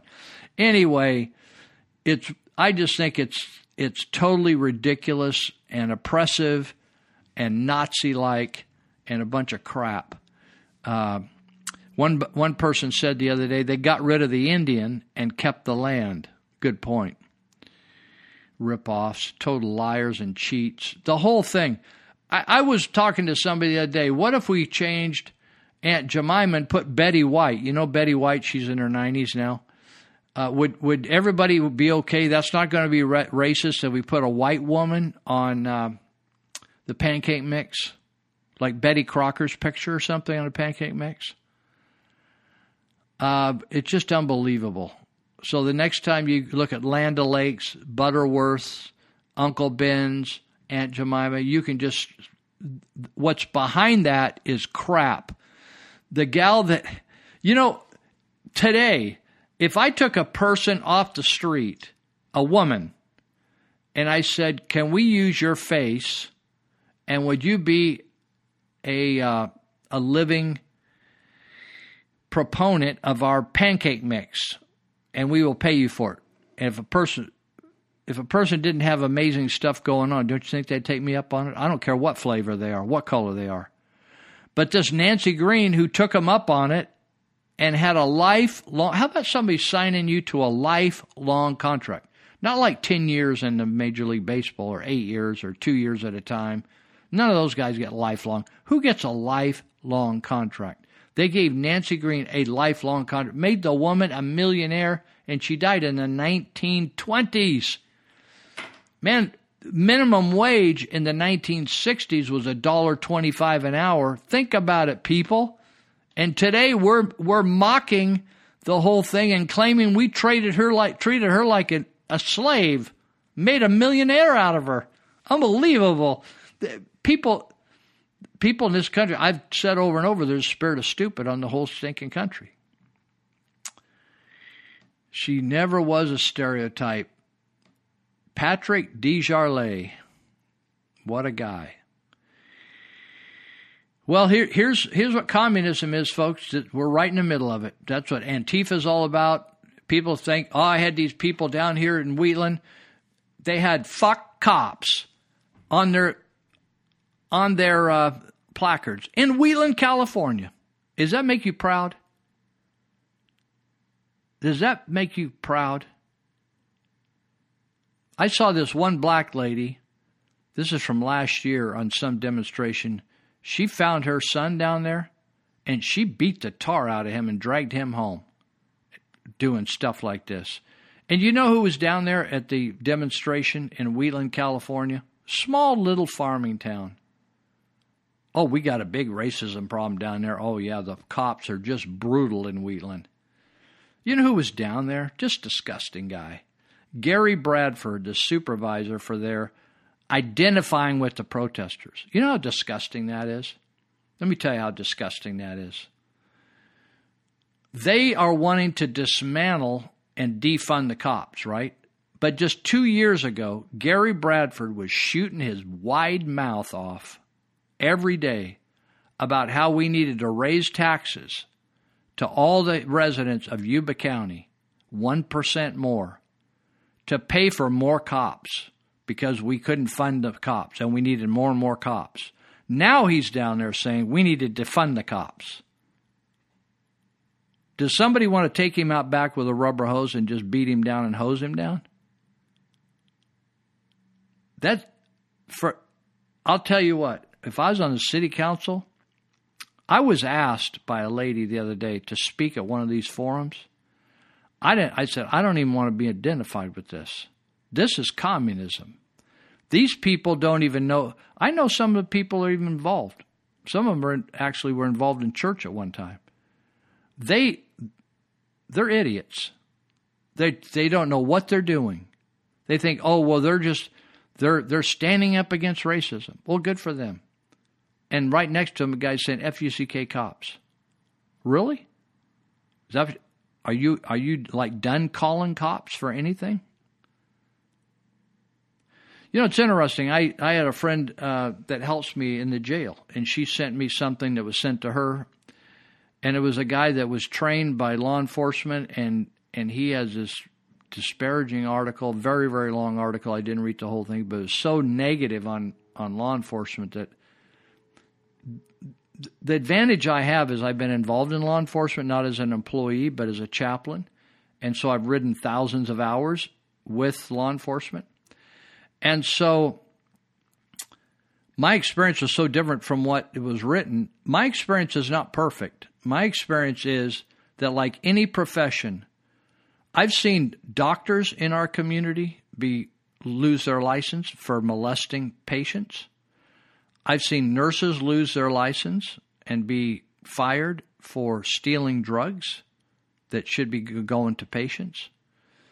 I've seen past pastoral type people molest people.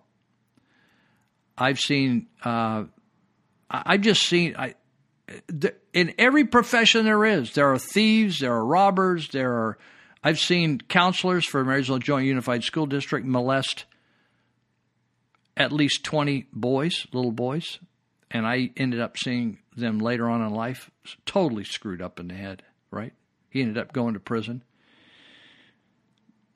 Why do we have to even you know it's interesting to me. People act like oh yeah i don't ever sin. I'm like perfect. Like there's jesus and then there's me right? Why do we have to even go to the deal of saying there's bad cops or there's bad baseball players i'm talking about bad character or there's bad any kind of people there's bad stockbrokers that steal from you there's I've met you know I've been I've worked in the contracting business. I've worked in the car business. There are thieves everywhere, right? Why do we even have to say that? Don't you get that? And so why do the cops somehow have to have everybody have a perfect record? And I just I don't I don't get it. But what I by far in the high 90 percentile the cops that I've worked with, male and female, top notch Perfect? Nobody's perfect. There ain't no one perfect, but top notch people, good people. Have there been some bad ones? Every single department in these two counties, there's five of them, there's five departments. There's been people exited out of all those departments, I'm telling you, for, and, and that's, that's a positive thing. That is a positive thing. The ability to, to identify and remove people that shouldn't be in the business is a positive thing.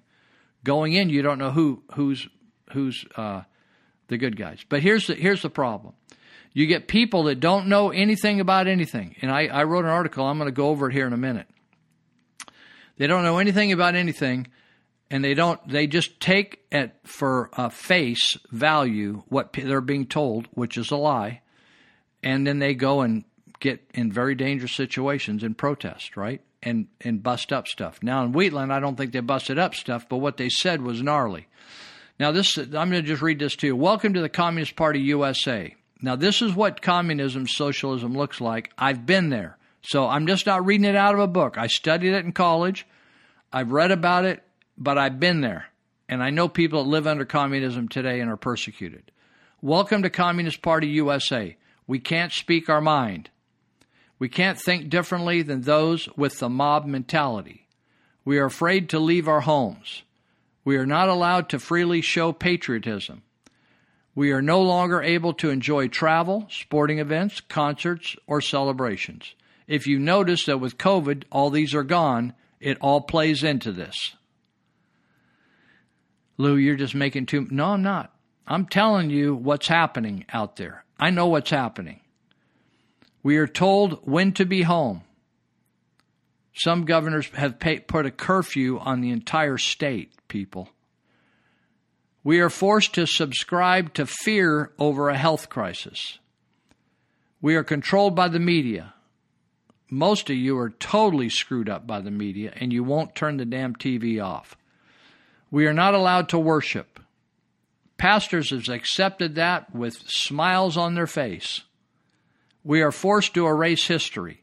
That's what we're doing with taking down all the deals. They're throwing, they're burning books. They're getting rid of books that have been uh, Mark Twain books, Huckleberry Finn, all these books. Can't can't read them now. They're offensive to people. We are forced to see people aren't able to sort out the right and wrong of history and learn from it. Now we can't even look at history anymore. Finally, we're forced to apologize. We got white people down on their knees apologizing for something they didn't do. It's like crazy. We used to tell people in jail, do not take a plea bargain when you didn't do it. Don't take a plea bargain. Welcome to the New World Order. All right, we're, we're going to be right back. We're going to take a break, end of our fourth segment, and uh, we'll be here in a minute. Okay. To get my fair share of abuse. Singing words gonna vent our frustration. If we don't, we're gonna blow a 50 amp fuse. Sing it to me. You can't always get what you want. You can't always get what you want. to one of those people who's uh, raging against Trump.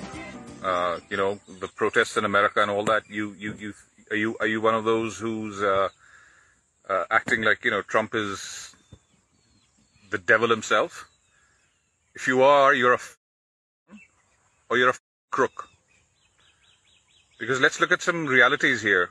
The reality is in Libya right now, there are slave markets where black men are bought and sold today as property. Today. Not 200 years ago, today. And it happened during Obama's presidency, and it happened when Hillary Clinton was a U.S. foreign minister, which is the Secretary of State. Did that bother you? Do you protest? Did any of these people burning and looting and protesting go burn anything then? Are, are you protesting the slave markets of Libya? No. How about uh, concentration camps? You think Trump's a Nazi? There are at concentration camps in China right now. Hundreds of thousands of Uyghur Muslim men are in concentration camps run by China. China is having Han Chinese men sleeping with these Mus- with the wives of these Muslim women so that they get Muslim, uh, sorry, they get Han children. China is raping Muslim women by the thousands. Are you protesting? No. Are you protesting about the LGBT, uh, the, the homosexuals who get thrown off buildings uh, as as sinners for, in the Middle East? No. Arab Arab militias killed 300,000 blacks in Sudan not too long ago. Did that bother you? No. George Bush, Hillary Clinton, Joe Biden sent America to a war built on a bunch of lies that ended up breaking the Middle East and ended up in the deaths of, what, maybe a million people? Did you protest? No. Iran is jailing women for 30 years only for the sin of removing their headscarves. Does that bother you? No. You guys are hypocrites. Because the reality is that everywhere in the world where there is real horror, real slave markets, real slavery, real slaughter of black people, real concentration camps, real persecution of LGBTs, real persecution of women, you don't give a shit about any of that. You don't give a shit about the leaders of both the Democrat and the Republican parties who caused slaughter of vast scale for nothing. But Trump, who hasn't done anything, who hasn't even gone to war when the American deep state keeps wanting him to go to war, he hasn't even, he refuses to go to war, he refuses to kill people, that drives you nuts. You're stupid. I, I don't know how self-righteous you think you are. I mean, every every bloody idiot in the world, like Salman Rushdie is giving lectures to Trump about tyranny and dictatorship. Jesus, really? You. I hope Trump wins in 2020. And I hope that he will make you guys cry for some more years yet. Because you guys are crooks and fools. You guys are dishonest and you guys are full of self-righteousness that counts for nothing because you do not want to look at the real evils in the world. Hey Trump, go Trump, make America great. I was in the house. Police knocked on the door. I was right there. They knocked the door down. Everybody jumped over my body to go get the guns and drugs and whatever they could find. It took one guy to stop right there and, and cuss everybody that hopped over me out. Like, what the f are y'all doing? They said, oh, no, no, no. We was going to see if it, what the f are y'all doing? We called the ambulance. A f***ing ambulance. Do you not see this kid on the floor with this hole in his chest? Say, you, you drive. Pick me up. Brought me to the hospital. He didn't drop me off at the ambulance and say, you take him. He brought me to the hospital room and made two and stood there and waited till the doctor said he's gonna he's gonna make it. He said, "Don't worry, my name's Uncle Bob." He was white as snow. The mother that hopped over me was blacker than me. Was he a cop? Yeah, he was a cop, and my life was saved by a white man. I don't know what racism is. I know a good name Uncle Bob though. owned a slave. And nobody living today is a slave. So I don't know what all this talk about is we were slaves because Terrence K. Williams has never been a slave. so what you mean we were slaves? Uh, first of all, I am in my 20s. I am not 400 years old. I was never a slave and I never will be a slave. Okay? So People need to stop all of this foolishness. I don't know why we keep bringing up slavery. That was long time ago. Okay? If you was born, I said this before. If you was born in the 90s, the 60s, the 70s, the 80s, you were you were not a slave. Slavery has been over for a long time. And nobody living today owned a slave. And let me clear this up too every white person's ancestor did not own a slave. Not every white person owned a slave back then. So I don't know why y'all want white people to apologize for slavery when they never owned a slave. Okay? So let's go ahead and stop all that. But don't say we were slaves. Leave my name out of it, okay? because Terrence is not a slave. First of all, Terrence has never picked cotton. And to be honest with you, I got on a cotton shirt and it's itching right now. I barely like cotton as it is. So I was never a slave. And white people, okay, listen here. Stop apologizing for slavery. You were not a slave owner, okay? And some of y'all don't even know if your ancestors owned slaves. So don't be apologizing for slavery. Don't apologize for something you didn't do. Simple as that. And people want to say, well, Terrence, uh, uh, uh, well, it's because white people need to apologize for their privilege. First of all, all white people don't have privilege. I know, excuse my language, okay? I'm about to say, listen, excuse my language, okay? Uh, I know some broke ass white people that are not privileged, okay? That can, and then y'all say they are slave owners. I know some white people that can't even pay off their car. So how they own a slave? And how's that privilege? That's what I want to know. Black and white people have the same struggles, okay? There are black people struggling, there are white people struggling. So, and black people have the same opportunity as white people. Yes, they do. And if they don't, how in the world did we have a black president? Explain that. Explain how we had, if America is so racist, and if white privilege is just the biggest problem in America, how in the world did we have a black president? Hmm, hmm, exactly. Shut up. Black people are very successful in this country, okay? And white people, the majority of the white people in this country want to see black people succeed. Seriously. White people love helping people, black people. You know, so don't act like every single white person is against black people because that's not the case at all. That's not the case at all. And I know that from experience, okay? Because I was once working at a hospital when I was in high school and a white lady was asking me how was I getting to school and I told her my car was messed up and guess what she did? I didn't ask her to buy me no car. She bought me a car. Now, how in the world, now, how in the hell did she oppress me by buying me a car? Exactly. A lot of people that's claiming they are oppressed don't want to work, to be honest with you. Get up off your butt and get a job. Seriously.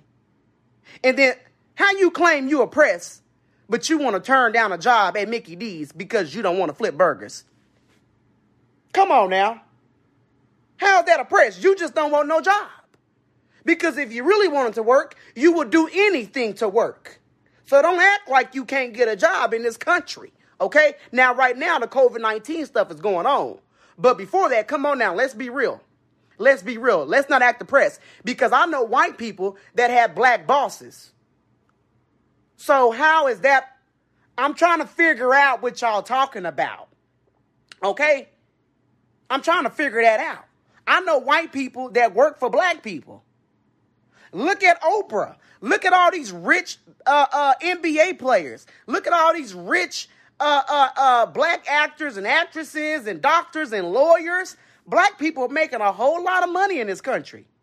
Come on now. Now, people need to stop acting like every white person is rich because every white person is not rich at all. Please believe me.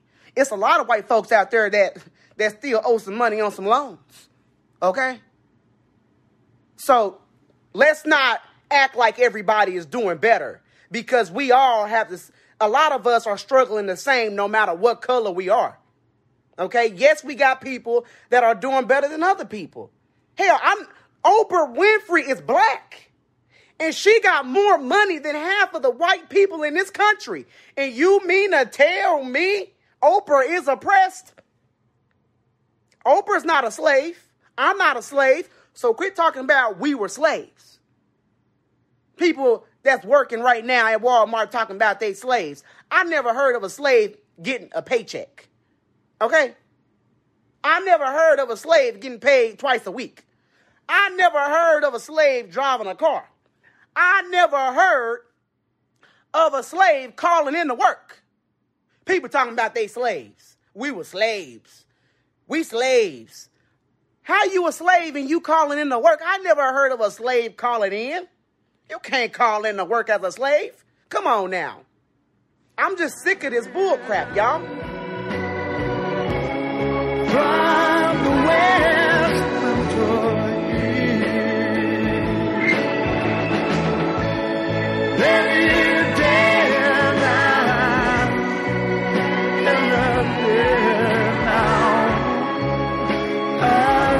So Monty Hecker runs Elite Universal Security. If you need good security service, if you need security and help, uh, you can get it from him. Now, remember, I mentioned him earlier regarding the recall Gavin Newsom campaign. If you if you're in the Yuba Sutter counties area or any county, but if you're here in Yuba, if you want to come into Yuba, you're passing through Yuba, and you go by his business. Uh, they're there every day because they're dispatching their their uh, security people. 5548, 5548 Feather River Boulevard. 5548 Feather River Boulevard.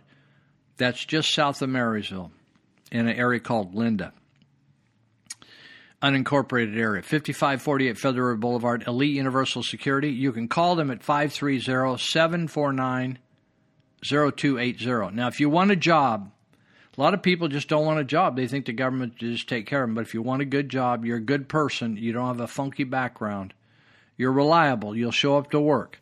They want you. They want to make a guard. If you say, "Well, I don't I want to do that, but I've never been a guard." They'll train you. So they'll teach you how to do it. They'll put you through the courses. They'll get you certified with the state. You'll be good to go.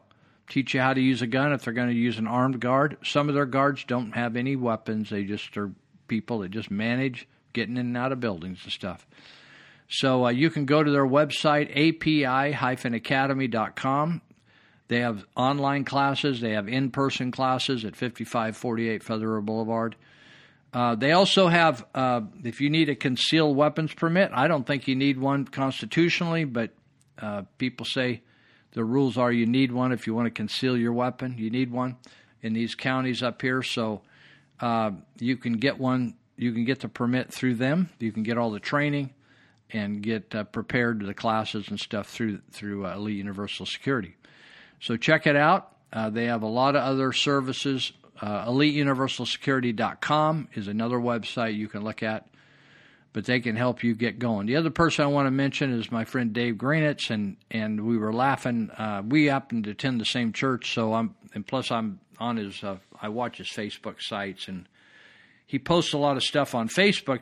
Uh, I don't actually go to his website that much, but Facebook just comes over to my feed, as you know uh, how feeds work and when you get connected to people. So you can check him out if you're interested in getting a new kitchen, a new bathroom, or remodeling your entry, or remodeling some part of your house, or putting a deck on, or putting a whole house fan in and cutting down the expenses on utilities. They do amazing, amazing work, and you can check it out at Dave Greenetz Construction. That's Facebook, Dave Greenetz Construction. Or you can go to his website at greenetzconstruction.com. Greenetz is spelled green, E-T-Z. That's one word, green, E-T-Z. If you're old school like me and you look at those photos, you think, whoa, baby, that's, that's amazing. I'd love a, a bathroom like that, changing from what I got, or a kitchen. And you just, I'm not going to fuss around and email him. I'm just going to dial him up talk to him. He'll answer the phone, 530 682 9602. 682 9602. Now, we were laughing the other night at church because we've known each other for 40 some years. and uh, he said he had a customer, he's had lots of people calling wanting him to do work. And uh, so he was telling somebody that he could get to come and see it. He's so busy that within a certain number of a week or so, and then it'd take a couple months to get to the job. And they said, no problem, we'll wait. Now, I told him, I said, okay, that's the new slogan. He's worth the wait. Dave Greenetz Construction, he's worth the wait. He is worth the wait. If you've lived at that old funky kitchen or that old bathroom, once he gets on the job, you know, some contractors will start the job, leave the job, start another job, leave that job, start another job, and get three jobs all going, right? Instead of like keeping on a particular job till it's done, start to finish. Boom! You, once you're in there, you know how rough it is when you ever live to remodeling. It's messy. It's kind of stressful. But he's in and he's out and gets it done beautifully. Gets all the subs coordinated, and uh, I know some of the subs he used, like painting subs and different ones. They're top notch. So, um, Greenetz, my new slogan is "He's worth the wait." Okay, you got that? He's got a good bunch of guys working for him, good quality, and he'll make it right. If something imperfect, he'll make it right. GreenetzConstruction.com, 530-682-9602. And finally, uh, the plumbing doctor, they're working on my house right now. I got a, had a I couldn't get the water to turn off completely on the shower and things been acting up around here lately. You know, I live in an old house and uh, old things need to worked on, right? Just like my car needs work done. So it's one one week I work on my car, and next week I work on me. And then next week I work on my house because things need to be improved, repaired, tuned up. Every once in a while I need a tune up. Plumbing doctor, give him a shout out 530 671 9111. Every time I call, some lady answers the phone right there trying to make me feel good about my problem, want me to get fixed. 530 671 9111. The plumbing doctor serving Sutter counties. Now, uh, I am going to, because I want to get this in, I submitted this article to the newspaper. I don't know whether they didn't like it or it was too long. It doesn't really make any difference. But one thing about it is I'm not going to keep writing articles if I don't have any place to put them.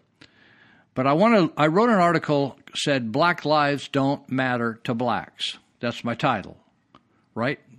And that may have that may have kept it out of the newspaper that I submitted to. but I'm going to put this. If you want to read it or you want to take it and send it to somebody, I'm going to put it on our website, nohostagesradio.com. I'm going to read it to you because it's not that long. It's 900 words, but it's fast. I'll, I'll make it fast because I think you need to know this because you're not going to see it in the average newspaper or news magazine. In early America, po- po- in early America, poverty fighters taught that there were there was good and bad charity. Good lifted a person to self reliance, and bad created dependency. When government took over welfare from private charities, discernment was ditched for mass distribution, whether the results were toxic or not. Today, nearly all U.S. foreign aid is stolen by corrupt officials or actually harms the local economy, according to Dambisa Moyo of Zaire in her New York Best Times seller, New York Times bestseller, Dead Aid. So, when there's a supposed need, how does society get the remedy so wrong? Often people don't know the facts, can't understand the facts, or don't want to face the facts. The truth may not fit their agenda, such is the case with the, the supposed Black Lives Matter, BLM I call it, movement. Um, that has nothing to do with saving lives, but everything to do with anarchy. Many blacks are killed at the hands of BLM rioters. What's up with that? All the while, the institution to maintain peace and order for the nation, law enforcement, is the scapegoat for BLM evil. Shallow thinkers often compare arrest rates of blacks with the percentage of blacks in America and find a disparity as if the two figures should be the same. However, quote, blacks commit crime at exponentially higher rates, and blacks are victimized by crime at exponentially higher rates. In other words, higher rates than their percentage of the population, according to Heather Mac Donald, fellow at Manhattan Institute and author of The War on Cops. Kailee Scales, a BLM leader, says modern day policing institutions have their roots in slave catching. These systems were created to hunt, maim, and kill black people. Now, Kailee is, is smoked too much weed or done too much PCP or something. However, I go on to say, former civil rights leader Bob Woodson says that a, that a police brutality problem targeting black people simply does not exist. It is patently untrue and it is not a crisis, says Woodson. The founder of the Woodson Center says that young black people are being taught by other blacks that they are exempt from personal responsibility because all of your problems are related to the white people's actions in the past, and your condition cannot change until whites change. Woodson calls this perspective mental slavery. Woodson says the statistics do not support the BLM claim that the police are racist. About 7,500 black people are killed by homicide each year, according to Mac Donald. Nine, just nine, I want you to hold that thought. 7,500 a year are being killed, period, by homicide. Blacks. Nine unarmed black men were killed in police shootings in 2019. Nine versus 7,500 by blacks.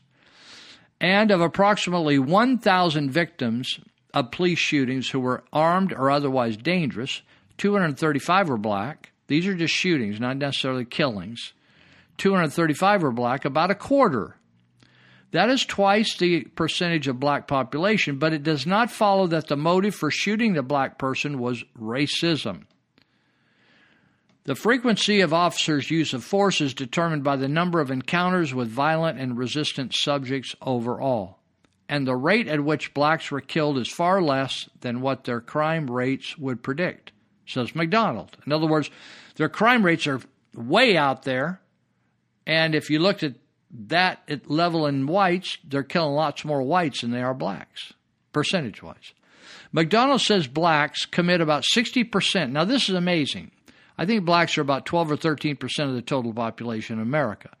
Mac Donald says blacks commit about 60% of all homicides and robberies in the largest U.S. counties and commit gun homicide about 10 times the rate of whites or Hispanics. Thomas Abt, A B T, Abt, in his book Bleeding Out in 2019, he says race relations when it comes to urban violence, race relations uh, when it comes to urban violence. Uh, he points out, uh, sorry, I, I misread that. Said Thomas Abt in his book Bleeding Out says that race matters when it comes to urban violence. In other words, the big issue. He points out that homicide victimization rates for blacks were 3.9 times the national average, and that 52% of all known homicide victims were black. 2017 data. He could have said that the perpetuation or the per- perpetrators of these crimes are overwhelmingly African American as well, because they are. In 2018, where the homicide victim was black, the suspected killer was black 88% of the time. That's an easy number. Just remember 88. It kind of rhymes. 88. In 2018, 88% of the homicide suspects who killed somebody were black. 88% in 2018. And this is not unusual because from 1976 to 2005, 94% of black victims were killed by other African Americans. Listen, people, if you think that the black community does not have a unique problem that they need to solve, you're just smoking weed. Because if you think some white cop's going to solve it, you're crazy. 94% of all black victims were killed by other African Americans from 1976 to 2005. Now that's a big that's a big bunch of years. In fact, some argue that the high rates of black on black killing have been the norm or the the usual way for over a century. Isn't that amazing? However, high crime rates do not excuse police abuse, as I write.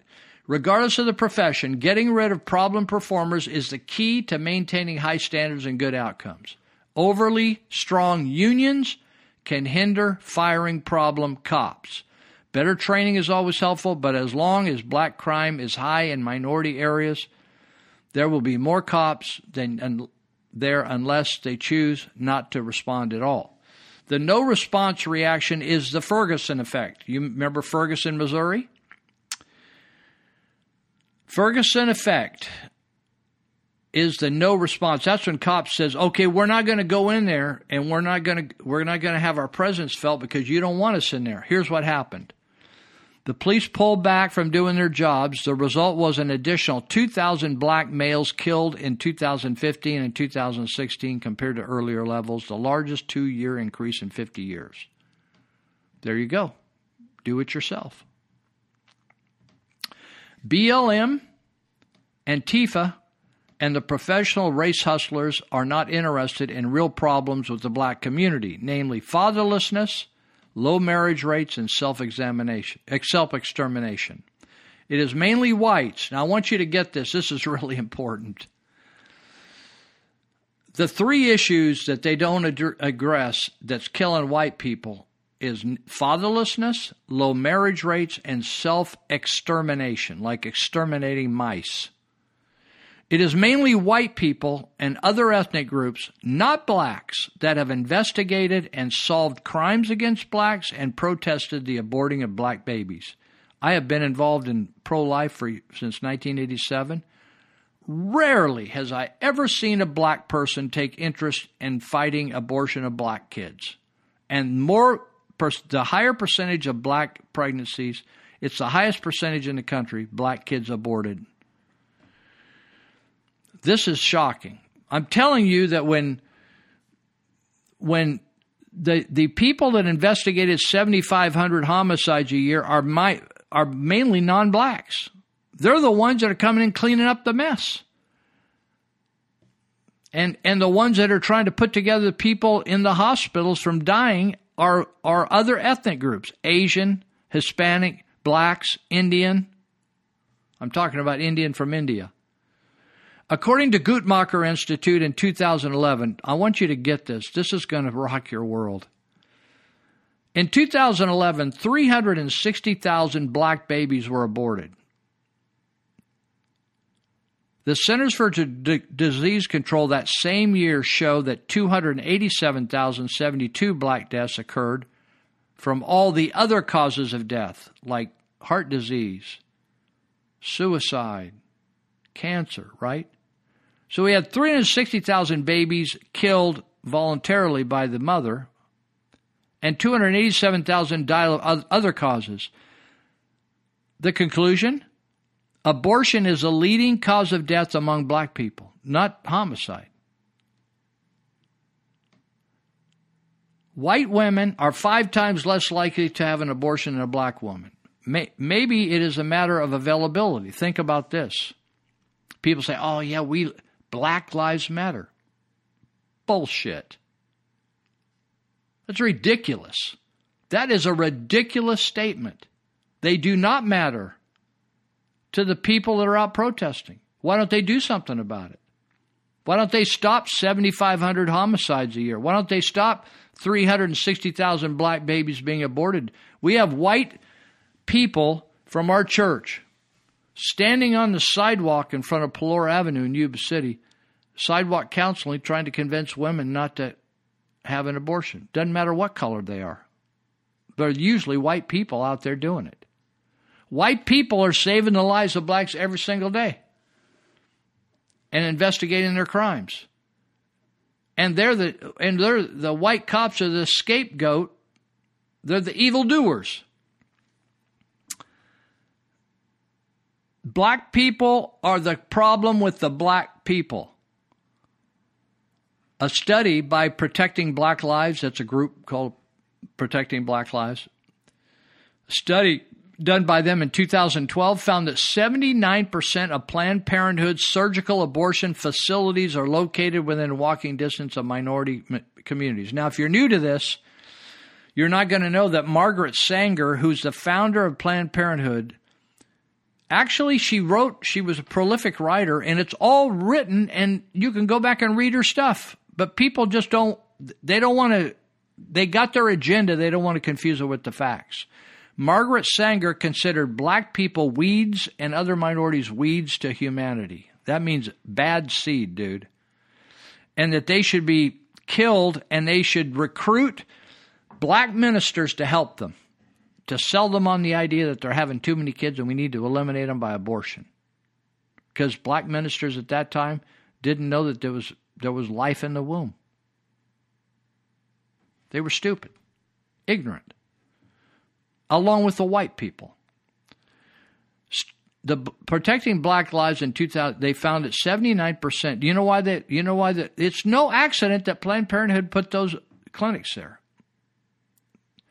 Because it was easy for the minorities to get there to abort their babies. And my question in the article is do do any BLM or Antifa people want to close PP clinics, Planned Parenthood, to save black lives? These people are not going to do anything to save black people. Is it sad when a black person is killed by anybody, cop or anybody? It's really sad, particularly by a cop. Just like it's really sad if a minister molests a girl. It's really sad when a counselor from Kynoch School molests 20 boys. It's really sad. It's sickening. It's sad. But to use a scapegoat like white people or white cops or cops. Like the other, you know, back in, I got to take a break and then we'll finish our final deal. Okay, be right back.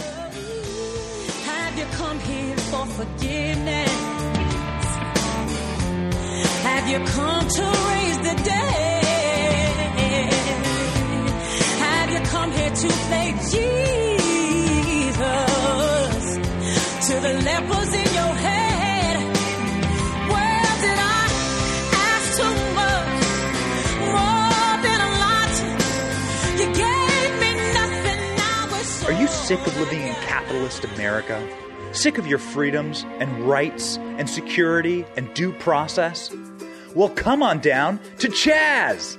Look at all the wonderful things that communism has to offer. Feel safe in Chaz with strong border security and armed border guards. Live like a good communist in Chaz housing just like this. You can live in slums. No need to have ambulances in utopian Chaz. Turn them into housing. No need to buy clothes. Clothes are free in communist Chaz. Be a good environmentalist by throwing your trash everywhere and expecting capitalist America to pick it up. Artists in Chaz are free to create art anywhere they want, even on playgrounds for children and historic buildings. You can even create art on bathrooms that capitalist America has donated to Chaz. However, I wouldn't recommend using these facilities. Instead, just poop in the street. In Chaz, if you need manure, you can just find it in the street. Feel free to use any drugs you want, anywhere you want. In Chaz, you can plant gardens and then segregate who can garden in them by their race. That's progress. Make sure you deface minority owned businesses. Progress! Make sure you threaten to kill cops and then threaten to kill everyone who doesn't agree with you. You better desecrate the American flag. All good communists do it. And guess what? In Chaz, there's no police. So Chaz is completely peaceful. No violence ever in Chaz. Peace and love forever. The best part, in communist Chaz, you can still use capitalism. It's only six dirty capitalist American pig dollars for a hot dog. Or you can just eat food right off the ground.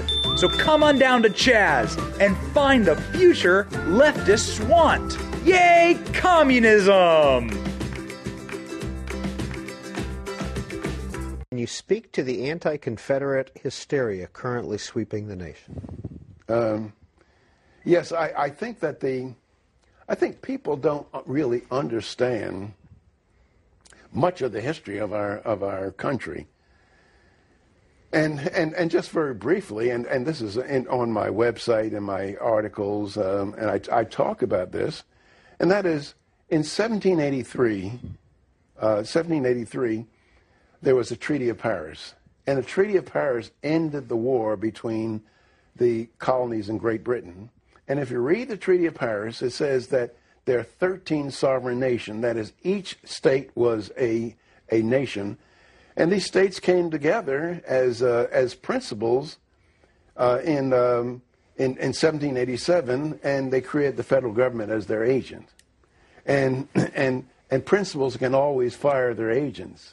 And so, um, and if you read and if you read the uh, the ratification documents of Rhode Island, New York, and Virginia, they specifically say in the documents that if the federal government becomes abusive of the powers that we have delegated to the federal government, we have the right to rescind those uh, those uh, uh those powers. That is, we have the right to uh, uh, secede.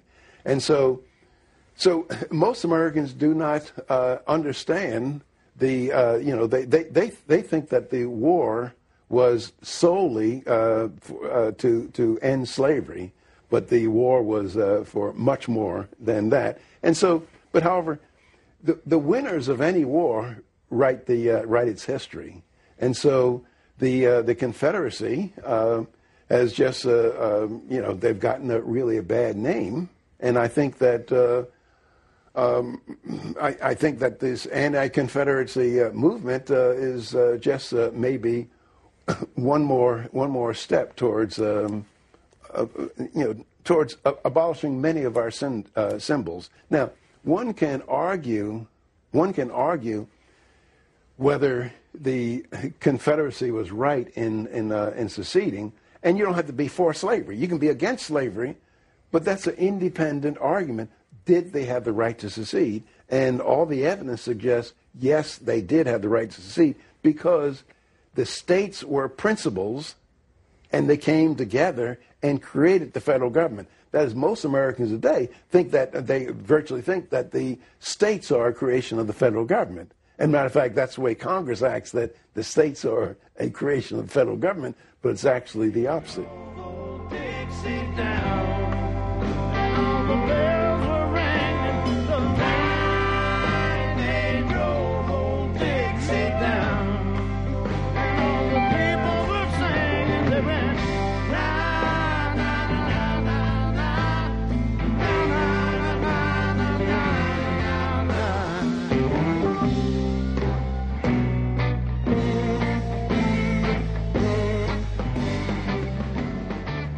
There was a in Minneapolis, I think it is. There was a Somali. There, there is still the guy's still alive. A Somali law enforcement guy. He's a refugee that came here, went through school, got a job, became a cop, and so a middle-aged woman, white woman, called the police for some reason. I can't even remember what it was for. She walked out of her house to meet the police to talk to them he got freaked out about something, heard a bang, did something. She didn't she was armed, she was not under the influence, she was not aggressive, she just went out to talk to them. He drew his weapon and killed her. Did, do you remember a riot about that or anything? A black guy a black guy, a black cop killing a white middle-aged pretty uh, lady that just was freaked out about something and needed police to stop by. He shot her. At the at the at the trial, he wept, and he apologized and said he made a terrible error. You ever had you ever made an error? I've made plenty. I've made just a big plenty of errors. Fortunately, I wasn't carrying a weapon when I made those errors. But I've I pulled right out in front of people in traffic hit and a guy hit me going 60. Totally my fault. My error. I just I thought I saw him. I thought I was paying attention, but I didn't see the person. It was an accident. It it was a mistake. And I destroyed his vehicle. Destroyed destroyed my vehicle, his vehicle. Fortunately, nobody got injured personally. We just destroyed the vehicles. Ruined his day. My bad. The guy made a big mistake. I don't believe he is racist. He just made a mistake. I don't know why he did it. I, I didn't get in on all the where's and he said he heard a bang and it freaked him out and he drew his gun. Killed her. Killed an innocent woman. Didn't have to. She wasn't resisting him. She was just trying to give him some information. She she wasn't combative. She wasn't needing to be tased. She didn't do anything. She didn't. There was no takedown. She was not the perpetrator. She was just reporting a crime he, she got caught, shot killed. There were no riots by white people stealing big TVs, tennis shoes, all the stuff, right? My contention in this article is black lives don't matter to blacks. They don't. Do, does some blacks are some blacks concerned about blacks? Of course. I'm telling I'm speaking in generalities. It's just like a lot of white lives don't matter to white people they're more caught up in making money and going on vacation and enjoying their life, right? But then there's other people that devote their lives to helping people. It's just different. I'm just saying, I'm not saying, I'm not judging them. I'm just saying they don't matter to other blacks. Nobody is addressing this. Or very few people are, there's not enough, all the big, big leaders aren't addressing this. What, what does matter are political power. What do matter are political power and destroying America. That's, that's a conclusion to this. Antifa is being backed by communists and George Soros, and they're funded with millions and millions of dollars. Antifa and Black Lives Black Lives Matters is just a temporary front organization to take down the presidency. But this, the, if you want to get it, when you, I'm telling you, the, there's a lot of great information on the sociological situation in the black community. That I'm not, I'm not letting whites off the hook. The whites have their own problem. I'm just saying when you say black, when you put on a f- sign and you say fuck cops, that doesn't, that doesn't wash well for me. And when you put on a sign Black Lives Matter, that doesn't, that's BS. Because they do matter. They, what, that, what that's saying is it's it's saying in the reverse. It's saying by saying Black Lives Matter, it's saying like a lot of you don't think they matter. No, no, no, no. You got it wrong. The ones that really feel that blacks matter are white people, non-blacks. I'll, I'll, when I throw in white, I'm just talking about Asian, the whole bunch of them. Because when you go to the ER over here, there's blacks work over there, but the majority are non-blacks, and they're working on all the blacks coming in there, overdosing, shooting each other, stabbing each other, beating each other up driving drunk. They're putting them together over here in the ER, right over at Adventist ER. That's that's showing some love, those doctors and nurses. And it's insulting to just try to say, oh, well, you know, because nobody else is saying Asian lives matter, you know. And, and and remember, I read what a communist. You can't say things that are the truth without being put down right now. You can't say things without without getting a lot of blowback. If you say in a in a public workspace, well, all lives matter, people get all flustered. It's just people have lost their minds. When you want to go look at the facts on what's going on in the black community, it's shocking. But unless you go look at them, you're not going to be motivated to do anything about it because they're just killing each other off left and right. If if we hadn't had abortion and we didn't have the black murder problem of blacks, the population would be huge of of black people. It might be twice as much, ten, maybe even fifty percent as much. They have killed off their own people. That cops didn't do that. Cops aren't killing enough of them to do any damage. You think, oh, well, one life makes a difference. No, it doesn't. Let me, I'll just tell you an example. All these, these are straw man arguments. It's BS. I've, I've been running trauma intervention for years, and we lose a lot of old and young people, even children, even babies, in car accidents. Not one person in 26 years, and I've seen probably 500 deaths by car accidents. Not one person of the survivors of those people ever suggested we got to get cars off the road and go back to horses. Not one person. Why? It wasn't that they didn't care about people.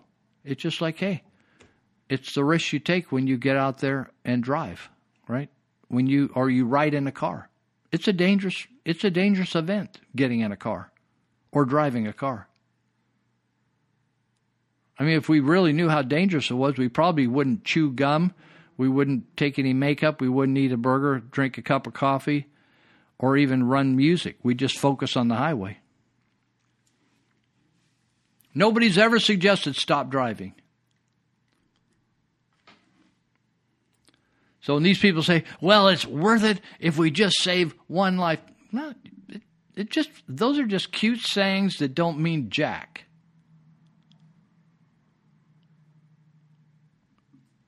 The fact is that, in whatever year it was, 2018 or whatever it was, nine black people, unarmed, were shot and killed. Now, maybe they were killed for good reason. let me get let me get back over here and let me just tie something else in. I got man, I got a lot of good stuff to talk about today, but it just just not enough time to do everything. But I'm not I'm not trying to boast. It's just there's just a lot going on. L- let me just this guy. I think they may even made it Rayshard Brooks.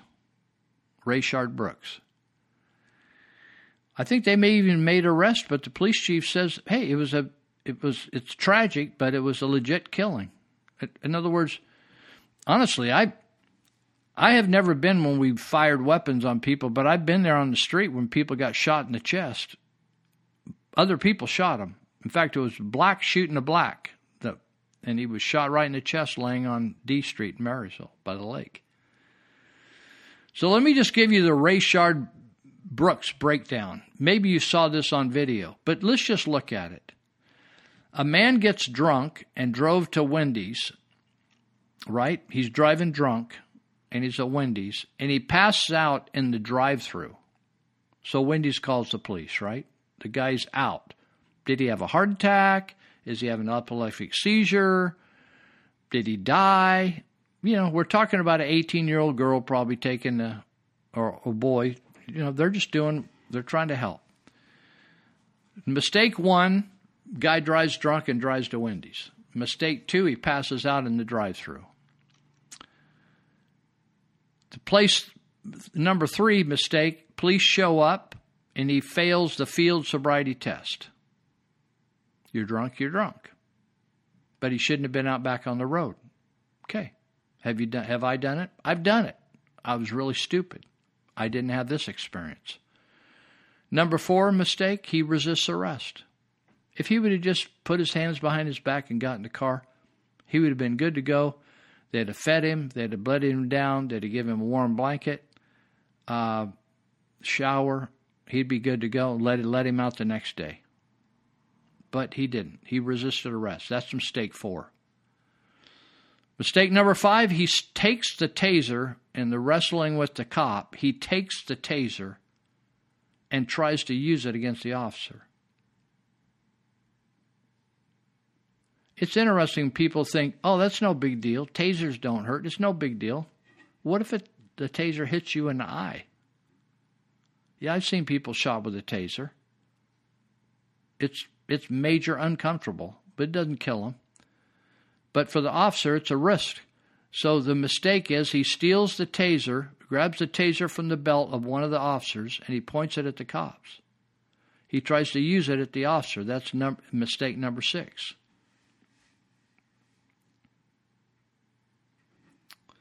Finally, he gets shot for it. They shoot him. So this says instead of placing any responsibility on that man, people are rioting and blaming the police. And the question is for what? I, I, certainly, if a guy, I was wrestling with a guy and he pulled my taser and he started try to shoot me with it, I would shoot the dude with a bullet. That's what I would do. Now I want to read this. This is uh, a little long, but I think I can jam it in here. It's written by Travis Yates. He says, This is the hardest thing I've ever written. I grew up in law enforcement family. My father worked his way up to the rank to captain at Fort Smith, Arkansas Police Department. As a kid, I remember going with him on Friday to pick up his check, and I was in awe of these superhero type people he worked around. They were funny and fun to be with, men and women of all races all with the same mission to make the community a safer place. My dad sacrificed a lot, and so did my late mother. Whether it was the week long surveillance or wiretap or chasing drug runners across the country, he gave it all for the family and worked plenty of extra details to never let our family be without. Some would call that privilege, but where I grew up, it was called hard work. The kids at school thought it was cool that my dad what my dad did, and while he sometimes asked me if anyone gave me a hard time. They never did. There was a respect among all, even the kids in the shop class. I didn't grow up wanting to be a cop, but one fateful night as a freshman in college, that all changed. I went changed. I went on a ride along with my life's uh, and my life's journey would never be the same. After four years of college, my dad wanted me at an agency uh, that respected that age education, so I moved to Tulsa. Um, Oklahoma at 21 and never looked back. I didn't know anyone, and all I knew was that uh, what I saw my dad do work hard, treat people with respect. I saw a lot of other cops working hard as well and doing all they could do to keep the community safe. 27 years have passed, and if you would have told me the condition of law enforcement today, I would never have believed you. It's not that law enforcement has changed for the worse, but everything has around it. The mentally ill used to get treatment, and now they just send cops.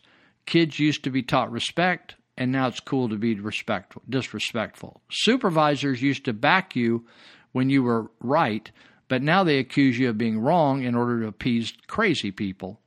Parents used to get mad at their kids for getting arrested, and now they get mad at us. The media used to highlight the positive contribution our profession gave to society, and now that they either ignore it or twist the truth for controversy to line their own pockets. There used to be there used to be a common respect among criminals. If they got caught, they understood you had to do your job, and now it's our fault they sit in handcuffs rather than their own personal decisions. We used to be able to satis- testify in court and we were believed. Now, unless there's video from three different angles, no one cares what you have to say.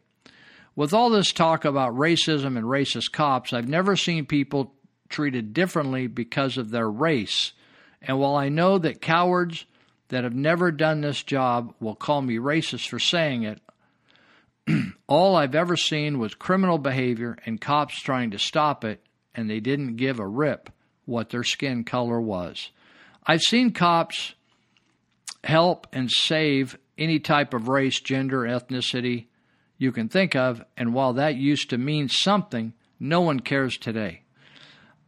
I've been called every name you can think of, and many of them with racial overtones, and it's never come from cops.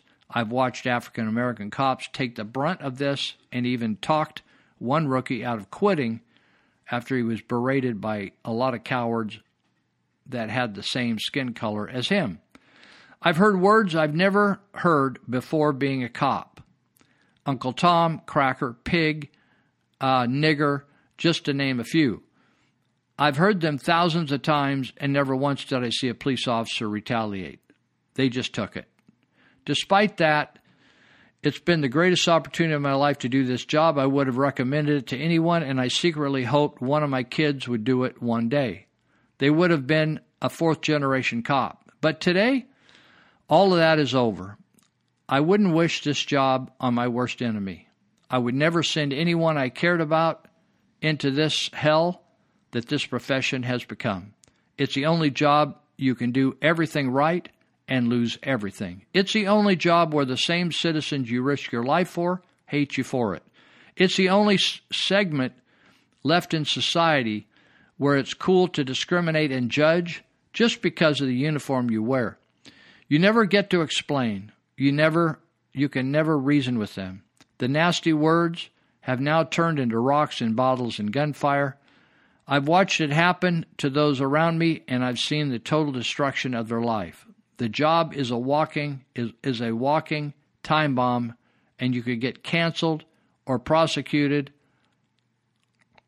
on the very next call even if you do everything right. No profession has to deal with this.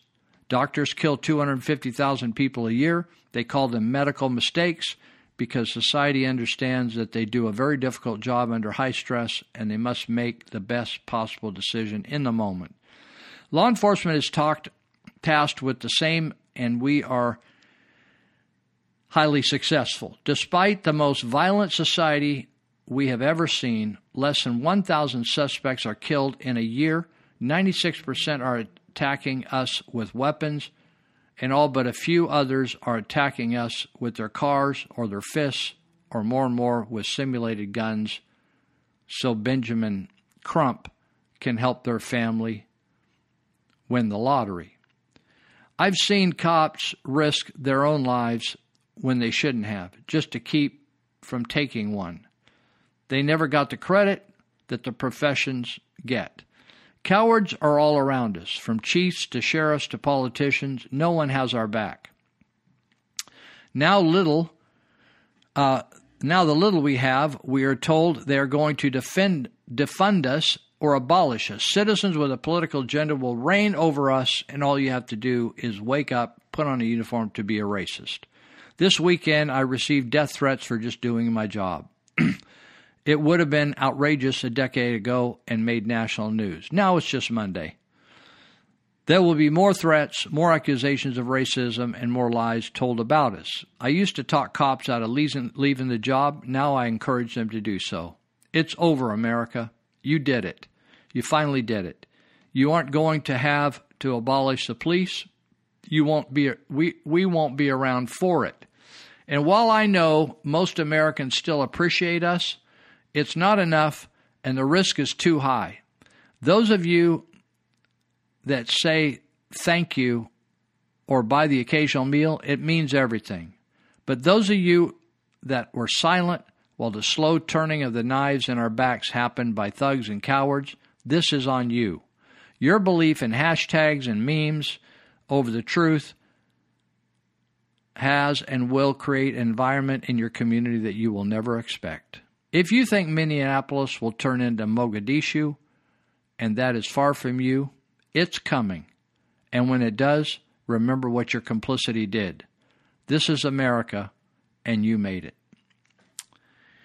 That is Travis. Uh, and I was going to read another article he wrote about a chief that just had to resign uh, because of a spineless city council member. Travis Yates, and I think Travis Yates is probably about out of the business by now.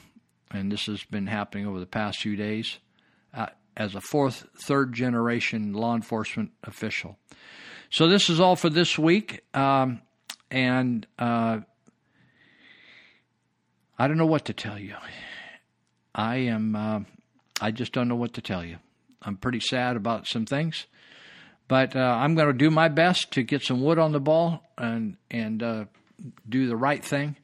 And I'm not going to put up with lies and uh, uh, manipulation and uh, pressure and uh, people that don't know what they're talking about. I'm going to call it as I see it. And if I go out that way, I'm going to feel good, really good about it. So some people say, Luu, I don't know how you can get away with doing. I I get away with it until I don't get away with it. And uh, if somebody wants to do something, that's fine with me. So what we need in this country right now is people to stand up. And if you don't stand up, you're going to be complicit. So uh, this week, uh, try to get some wood on the ball and do something decent out there, right? And uh, we live near Beale Air Force Base. That's where we live just a couple miles from it. It's the top reconnaissance base in the world. And whenever I run into people from Beale or law enforcement people, I tell them I uh, appreciate their business. In fact, I ran in a post office tonight. I was picking up my mail, and I ran into one of the uh, correctional officers from Yuba County Jail, and and uh, well, we do a lot of classes, except we don't now for, with this COVID. But I was just asking him how it was going in there, and and told him I told him how much we appreciated him. I told him we were praying for him. We can't wait to come back in, and we missed him. And uh, we should take time. Uh, this is a really intense time. Take time to talk to your law enforcement people you see on the streets, or um, the military people around town. Uh, this is a really important time.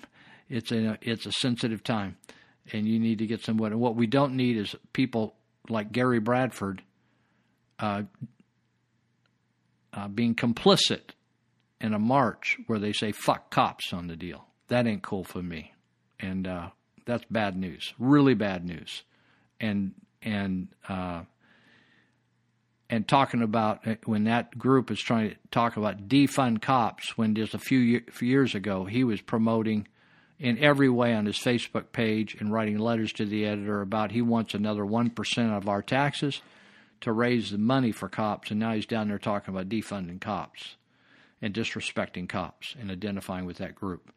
So catch you next week and um, hope you have a good week. We're so glad to see so many of you lovely people here tonight. We would especially like to welcome all the representatives of Illinois' law enforcement community who have chosen to join us here in the Palace Hotel Ballroom at this time. We certainly hope you all enjoy the show. And remember, people, that no matter who you are and what you do to live, thrive, and survive, there's still some